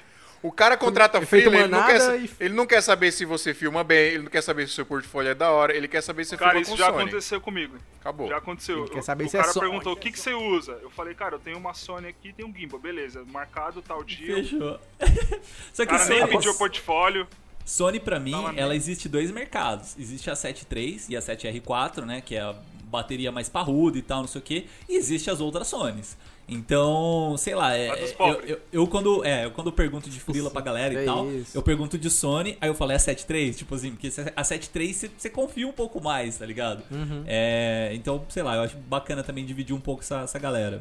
Pra gente não, né? aqui, quando a gente precisava de frila, a mais do que sempre o Dan faz casamento, mas quando a gente precisava de frila, a gente optava por Sony, mais porque a gente tem Sony. Então, num casamento, por exemplo, pra você fazer match nas cores ali e tal, pô, facilita demais você Mais pegar alguma simples. outra câmera. Sem é mais dúvida, a simples. gente coloca o- a configuração parecida ali, o perfil e, meu, depois é show de bola. cara. Óbvio que pedia portfólio do cara pra ver se era legal o trampo do cara. Isso era um fator legal pra gente também, porque a gente, a gente né, pra, é gente preza importante por isso, pra né? gente aqui essa parte da, da qualidade fotográfica do cara e tal. É, mas, mano, é, é fato que o mercado de Sony dominou por conta disso, porque aí todo mundo quer o a mesmo equipamento lá. Ah, puta, deu pau numa bateria aí, precisa, tem, tem um monte, todo mundo tá com a mesma câmera, tem, tem as lentes, aí compartilha lente, compartilha bateria. Então, o, o, o bagulho se, se envolveu de uma forma, o mercado se, se movimentou de uma forma para todo mundo começar a usar Sony por conta disso. Mas por que, que isso aconteceu? Porque, né, tinha a parada da Sony ser custo-benefício, entregar um monte de, de característica que nem outra câmera entregava, um né? monte As de coisinhas, Eu acho que é isso, cara. peak, essas... Eu acho que o que matou, o que, o que marcou a, a Sony foi a ISO. Porque quando veio com a 7S2 com 40 mil de ISO e a galera só usava tipo 3.200, saca? Muita gente fala, ainda tá com. "Caramba, tem mano, muita como 72, 40 a 7S2 aí é, no pau aí. Sim, não, eu conheço o cara, eu conheço o cara foda. embaçado que faz trampo foda de A7S2 até hoje, cara. Mano, a 7S1, a 7S1 ela já tinha um ISO foda. E, e, assim, é, foi ela que, que, que introduziu é, a, a Sony no- Aham. no, no mercado. Assim, a, cor mercado, dela, né? a cor dela é uma bosta, mas ela tem um ISO foda.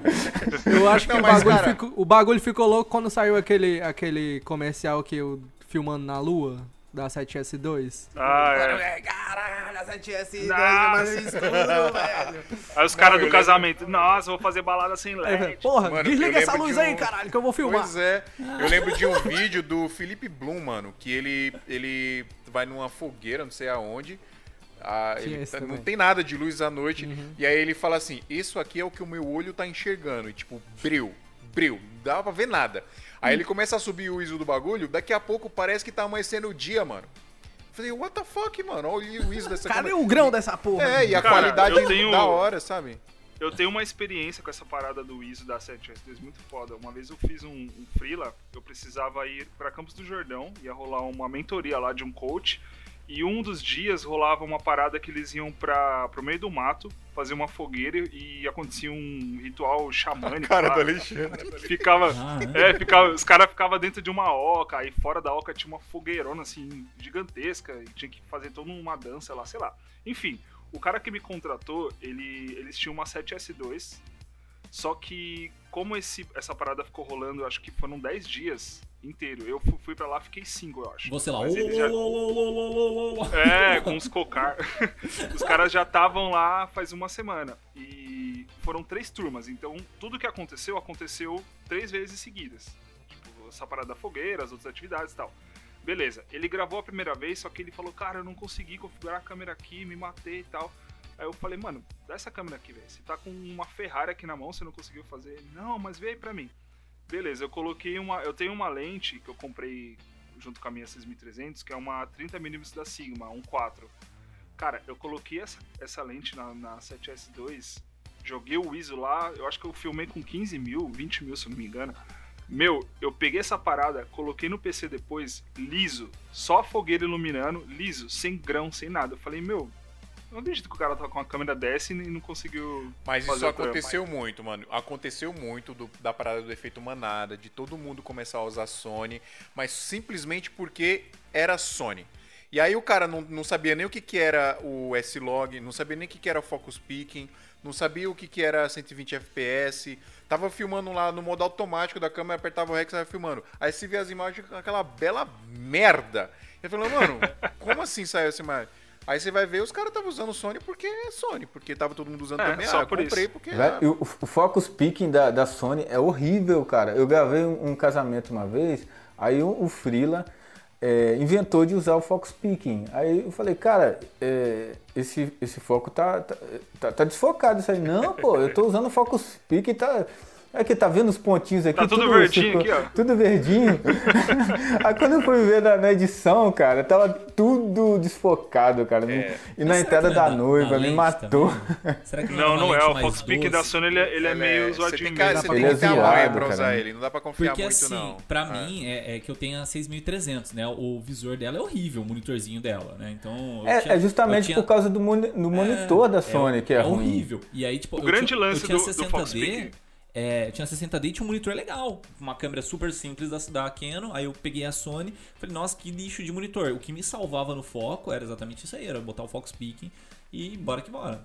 O grande lance do Fox Peak da Sony é que se você tiver com uma lente muito grande angular ou se você tiver muito afastado das coisas e quiser focar, ela dá uma bagunçada. Ela foca bem de perto. Se você tiver de perto, assim, sei lá, um, dois metros de- do assunto, ele até que funciona legal. Mas se for um, um ambiente amplo, ele é meio cagado.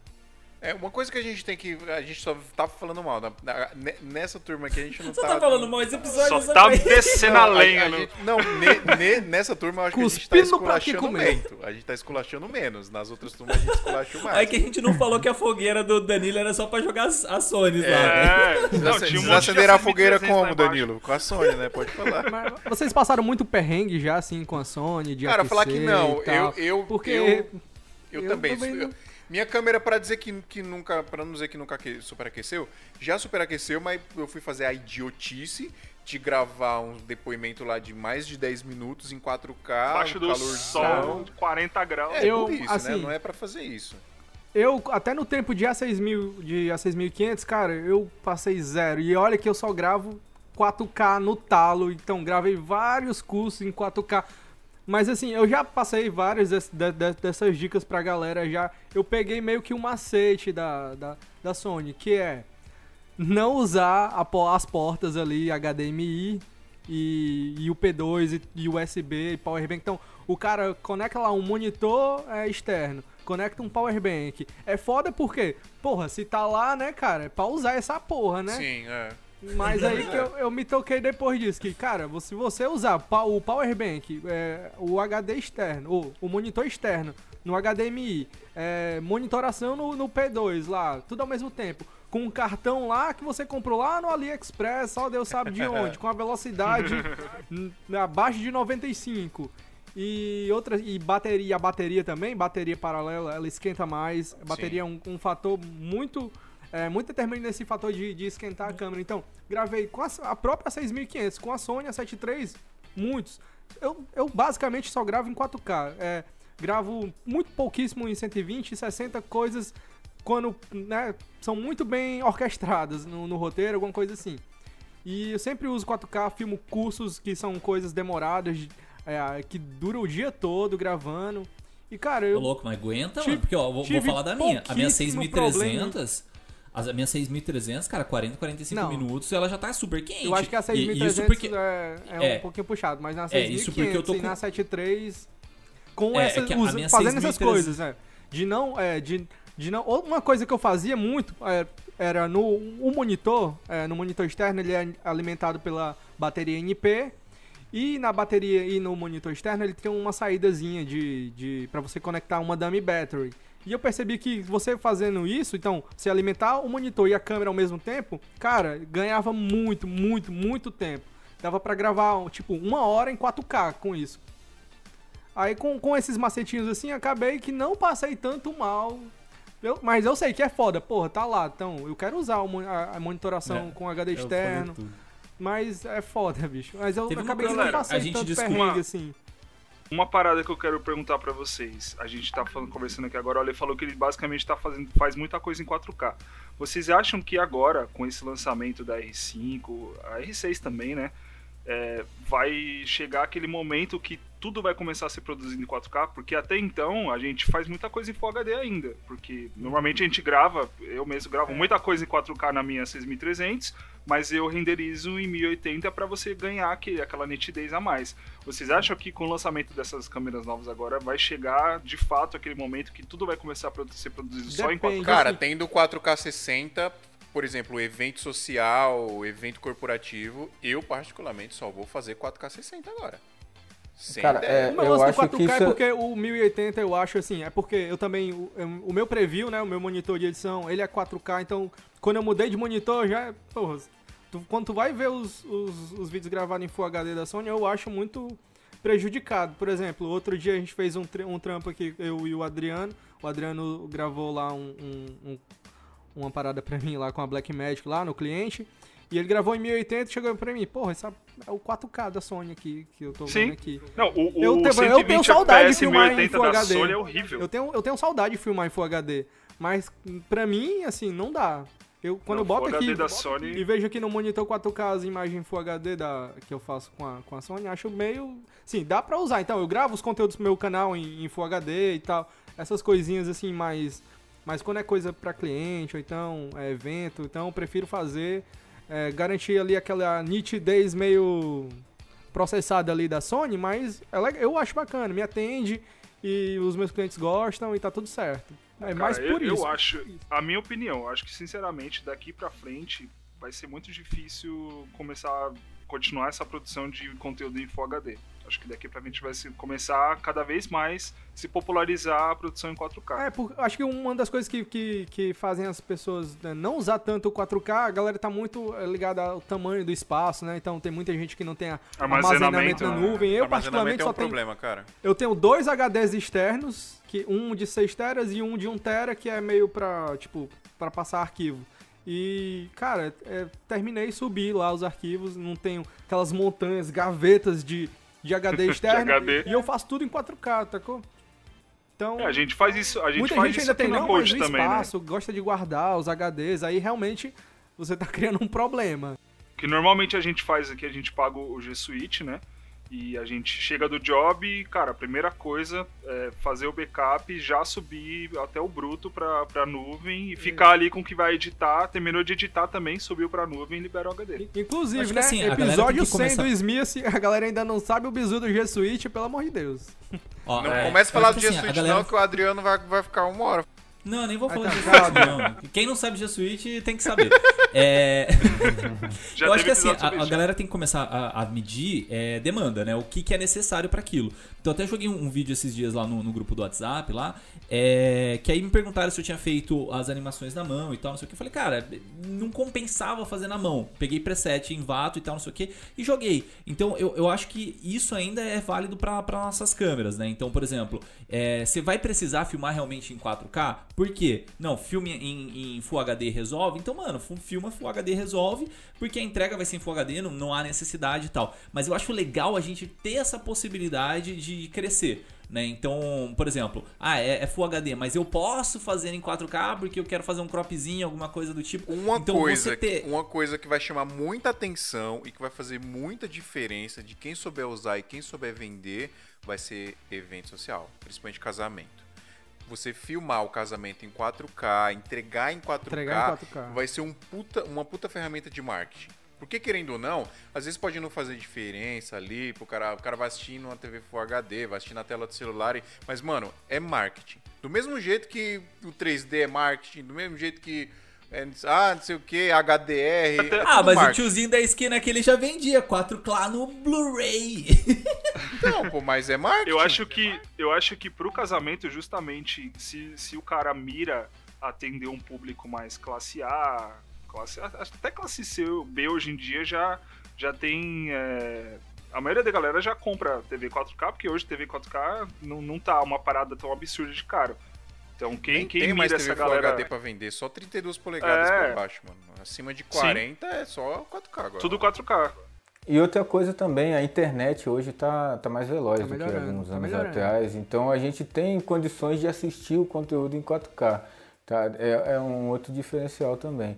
Apesar da, da grande maioria da população né, não ter aquela internet boa, mas nos grandes centros você né, não, não é possível que você não Não, tenha sim, tem né, sim. é, é, internet né, de, de, de boa qualidade. Aí é, Talvez o maior podcast de audiovisual do Brasil ou da América Latina, Santa Mãe do Iso Alto. Consistência, qualidade. Eles falam de carreira, falam de mercado, falam de equipamento, estão muito atualizados. Mano, segue, que é da hora demais. Galera, pra gente finalizar aqui, eu, eu queria primeiro é, deixar um- um- uma mensagem positiva sobre a Sony, porque assim, é, eu acho que a Sony, principalmente para quem quer investir pouco, um custo-benefício legal, hoje, hoje inclusive eu postei no, no, meu, no meu feed, acho que falei nos meus stories também, é, que para mim a A6300 é a melhor câmera custo-benefício que existe no mercado ever. Não tem outra câmera com melhor custo-benefício como a A6300. A gente hoje eu filmei um, um- um Love Story com a A6300. Ontem eu, eu filmei um Love Story com a Pocket pra fazer um teste. Eu, eu queria fazer, porque faz meses que a gente não filma nada assim de, de casal, né? Então eu queria fazer esse teste. Filmei com a Pocket ontem, filmei com a 6300 hoje.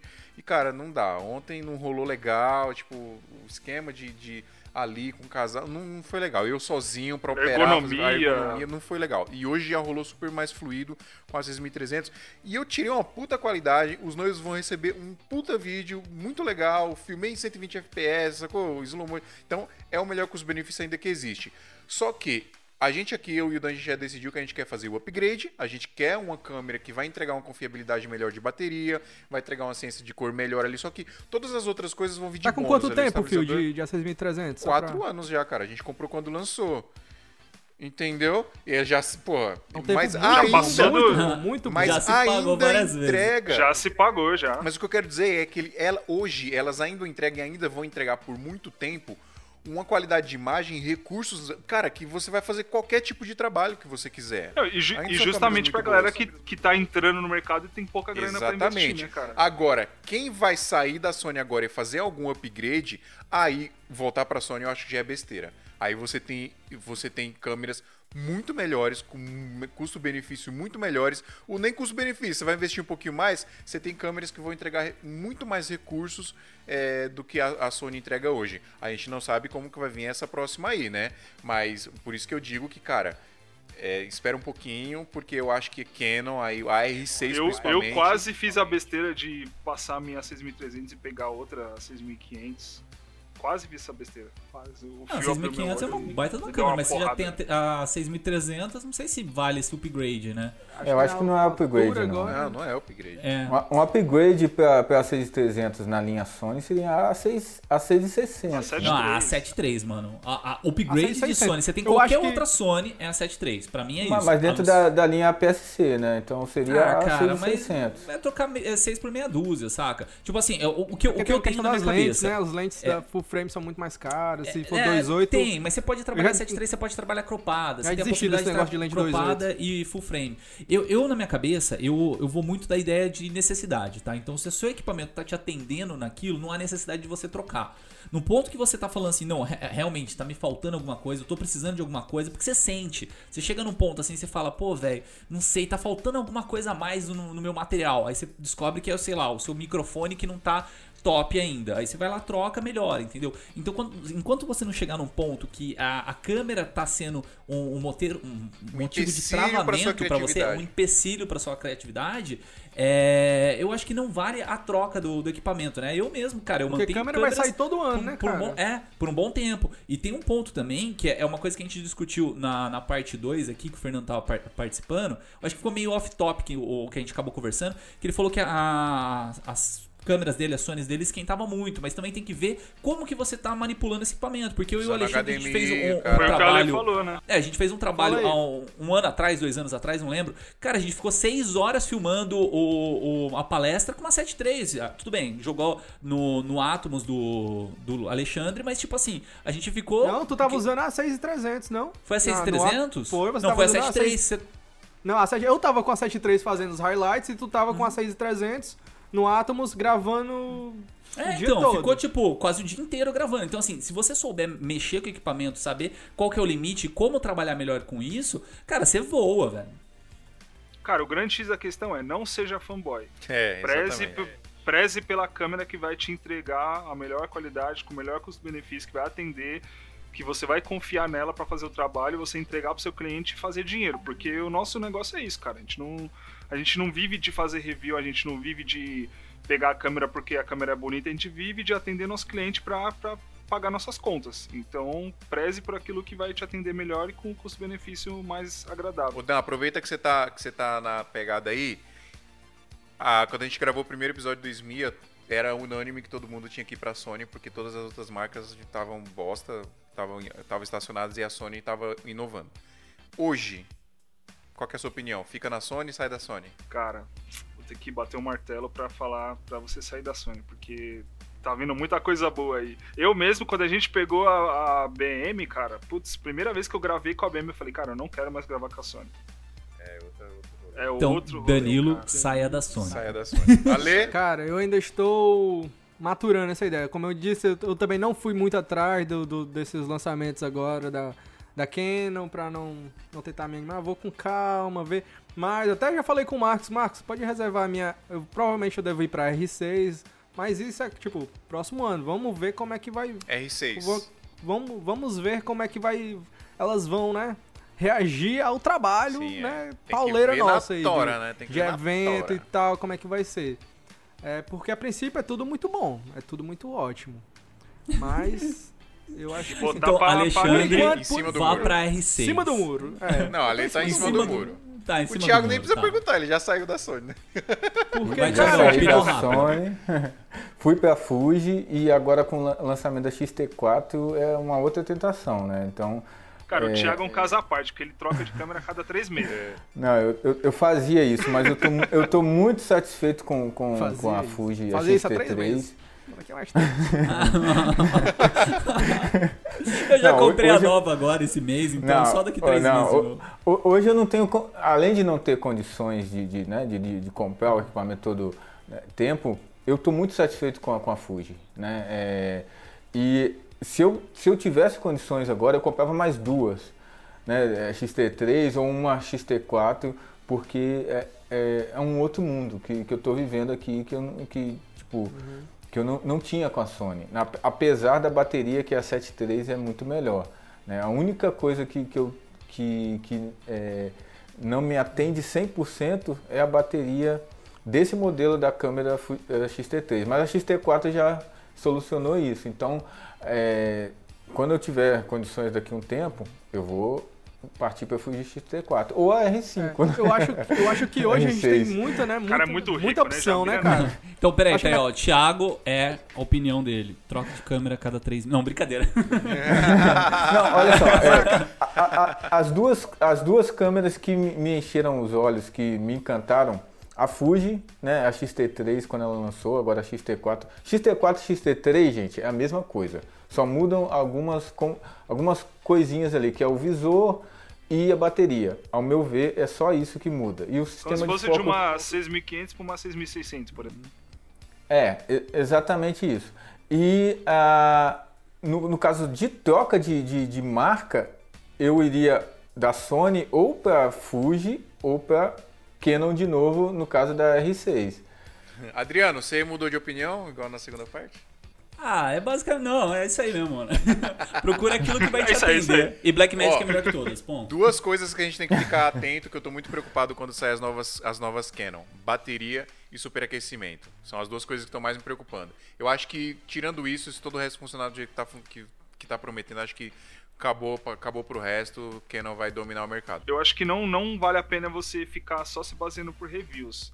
Eu acho que alguém comentou no começo aqui do episódio, mas logicamente quando sair, vai, essas câmeras vão estar presentes aí em quase. Vai chover na- nas, nas locadoras aí, cara. Pega um dia, nem que você não tiver um trampo, pega um dia, loca a câmera pra filmar seu filho, seu cachorro, sei lá, pra você sentir e colocar ela à prova mesmo. Vai sua passeio, dá uma de É. Fernando César aí, ó. Vai passear com É, a família, faz um, grava todo faz um mundo. vlog aí. Olha, eu, eu tenho a impressão que a Canon não vai vacilar com a bateria, porque ela tem uma tradição de ter baterias boas. Então, é, isso eu acho que ela não vai vacilar, não. E aí galera do Santa Mãe do Visual, estou aqui para dar meu parabéns para vocês pelo episódio número 100, mas não só um parabéns, mas também um agradecimento, um agradecimento por tudo que vocês têm é, feito, não só na minha vida como é, ouvinte de vocês, mas de todo mundo que também acompanha o podcast, enfim, todo o conteúdo do Santa Mãe do Iso Alto, porque eu sempre falo que às vezes a gente está a uma palavra, a uma frase, a uma, sabe, a um podcast de mudar a nossa vida, de mudar é, o nosso trabalho, enfim, nossa carreira, porque muitas vezes a gente só precisa ouvir uma palavra, seja de apoio, seja de motivação, seja de uma dica de empreende- empreendedorismo, seja o que for. E aí no Santa do Alto a gente encontra de tudo um pouco, a gente ouve história, é muito legal a gente se identificar com a maioria das histórias que estão ali e a gente vê que a gente está no caminho certo. E eu queria de muito, muito, de verdade mesmo, é, dar esse parabéns e também esse agradecimento. E para mim também foi uma honra é, poder fazer parte é, da história de vocês e, cara, é, de verdade, daqui pra frente, muito, muito sucesso e valeu. Cara, chegamos no episódio 100. Você que está nos ouvindo ou que está nos assistindo, estamos lançando algumas coisas aqui nesse episódio. Estamos lançando o vídeo, né? A partir de agora iremos para o YouTube todos os episódios, mas também continuaremos no, no nosso feed de áudio aí, tudo certinho como você está acostumado. Mas se quiser ver a nossa carinha aí, vamos estar no YouTube também. É, estamos lançando o nosso logotipo novo também, Adriano, que a gente não comentou no começo, na, na primeira gravação, mas estamos lançando a nossa nova identidade visual aí. Em breve tem aí. novidades aí. É, camisetas, bonecas, a gente vai vendo o que, que vai rolar, mas em breve novidades, vamos dar uma repaginada. E, cara, queria agradecer você que tá ouvindo ou que tá assistindo a gente, que apoiou a gente desde o começo aqui no Santa Maria do Alto. Foi um projeto que começou devagarzinho, sem ambições nenhuma e, e virou uma coisa gigantesca, virou uma coisa que hoje faz parte da nossa vida e é muito importante para todos nós aqui que gravamos, é muito importante para as pessoas que ouvem e eu acredito é, que com, com a- apesar do, da gente ser muito pequeno ainda em relação a muitos outros projetos que existem no audiovisual, acho que a gente é importante para muita gente que ouve a gente e a gente nunca vai parar de fazer isso aqui. Porque, enfim, faz parte da nossa vida. Eu jamais iria conhecer o Adriano, o Thiago, o Ale, a Paula, o Sodré, o Pedro, o Renan. Não posso esquecer de ninguém agora, mano. Fudeu. Agora zicou, mano. Me compliquei agora. Tá quase escorrendo um suor masculino aqui no meu Gabriel Nasco, eu não, cara, que são famílias pra mim Mateus, hoje, pra cara. gente. Matheus Lopes. o Matheus não, não tava aqui John. hoje com a gente. Matheus mas... Lopes tá no primeiro episódio e não tá aqui, enfim, ele tem os motivos dele, mas, pô, abração aí pro Matheus também, que é outro cara fantástico também que a gente conheceu nessa caminhada. E todas as outras pessoas que a gente conheceu por conta do Santa Mãe do Alto, e ainda vamos conhecer porque que venha mais 100, que venha mais 200 episódios. Muito obrigado a você que, que tá ouvindo a gente aí. Tô- vocês querem agradecer, vocês querem falar alguma coisa? Eu tô ficando emocionado. Muito obrigado, gente. Correndo um Flex suor masculino aqui do olho. Cara, eu quero agradecer a todo mundo, né, pe- pela amizade, pela. É, é, porque quando a gente. Quando eu eu entrei junto com vocês aí, né, é, no, no podcast, colaborando, né, e foi de muito aprendizado para mim. É, e agradeço muito pela amizade de vocês, companheirismo, dicas e, e, é, muita coisa de, da evolução que eu tive no audiovisual. Eu agradeço né, a- ao podcast e a galera do, do, do SMIA, né, que é, é Foi uma, coisa- família, né? Foi uma coisa que eu sempre senti falta, realmente, assim, de ter um podcast com essa, essa frequência que a gente tem. Porque, cara, podcast, eu sei lá, eu acho que é uma coisa que eu escuto desde 2006, assim, então... E eu sempre, sempre fui aquele cara de... de, de de, de tentar empurrar a galera pra, pra ouvir podcast, então Aham. sempre, né, botava aqui. Eu, eu lembro, eu lembro que uma época eu, eu viajava pra Testemunho estudar, de né, podcast. de uma cidade pra outra no meu no MP3, cara. Não tinha música, era só podcast. Era só podcast, então eu sempre tentava fazer as pessoas assistirem. Então é tão legal ver, tipo assim, o grupo do WhatsApp, né? Essa, essa coisa também que, que se gerou a partir disso.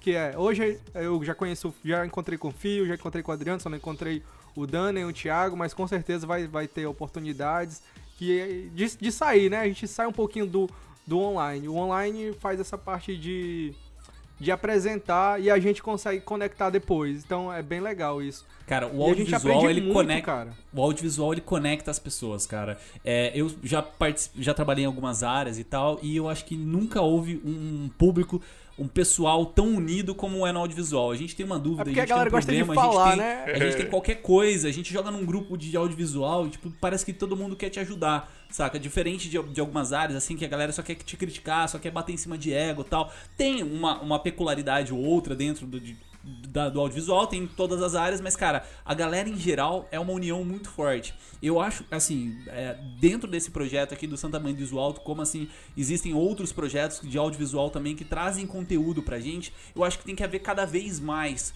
Então, se você tá ouvindo é, esse podcast hoje ou em vídeo e tal, Pensa nisso, cara. Começa a gerar o máximo de conteúdo possível, porque se só quando sobe a maré, todos os barquinhos sobem juntos. Então, quanto mais conteúdo, quanto mais informação, quanto mais é, parceria a gente tiver dentro da nossa área, mais forte a gente vai ser.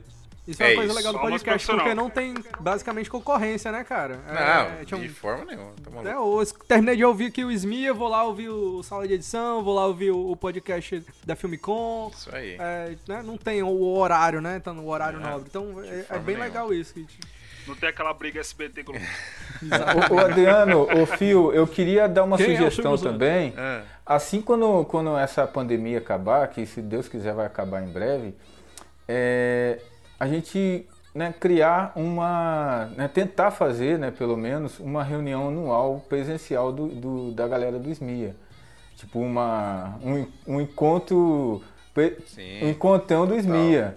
Vamos né, tentar, sim. é, Já teve marcar- algumas vezes, mas de uma forma mais informal. né? É, teve em, e- em e estados assim, diferentes ali, o pessoal se juntou no Rio, ali, a galera. E, e de repente, é, é, é, aproveitando, criar de repente até um congresso, uma, alguma coisa. Smiacon. Né? Ó, ó. Vamos pensar, vamos pensar. Uma ideia. Pensaremos. Quem Né? sabe, né? E- Quem sabe no É futuro. uma sugestão, né? Eu acho que, que a galera que, que curte o Smia vai, vai aderir bastante. Com Mas a dúvida é, o evento vai ser filmado com Sony ou com quem? Vixe, Maria.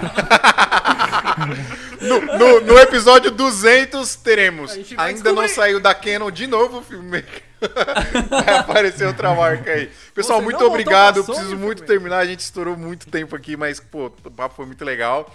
É, obrigado você que está nos ouvindo. Eu não posso deixar de esquecer de pedir para você ajudar a gente no PicPay, porque pra gente fazer toda essa estrutura que vocês estão vendo aí de gravação e publicação e edição e tudo, isso leva tempo e tempo é dinheiro, então a gente precisa muito da ajuda pra gente nunca mais parar de fazer isso aqui. Então, pra você ajudar a gente, é só você entrar lá no nosso site que tem um passo a passo lá, santamanizoalto.com.br para ensinar como é que faz para ajudar a gente pelo PicPay. Mas é super simples, baixa o aplicativo do PicPay, procura por Santa Mãe do Iso Alto e tem lá o plano de 5 e o de 15 reais, ajudando a gente com 15 reais por mês. Além de ajudar o nosso projeto a nunca parar, você ainda entra no grupo secreto do WhatsApp e grupo secreto do Facebook. O melhor grupo do. O melhor grupo de audiovisual do, do Brasil, cara. E eu falo isso com, com todo. Cara, de boca cheia, porque é o grupo é muito top.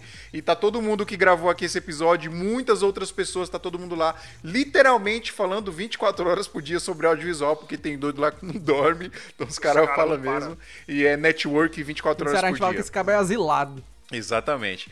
Pessoal, muito obrigado, cara. Obrigado, obrigado, obrigado, obrigado, pessoal. Até semana que vem. semana que vem tem o 101. Falou, galera. Uou! Tchau. Chicken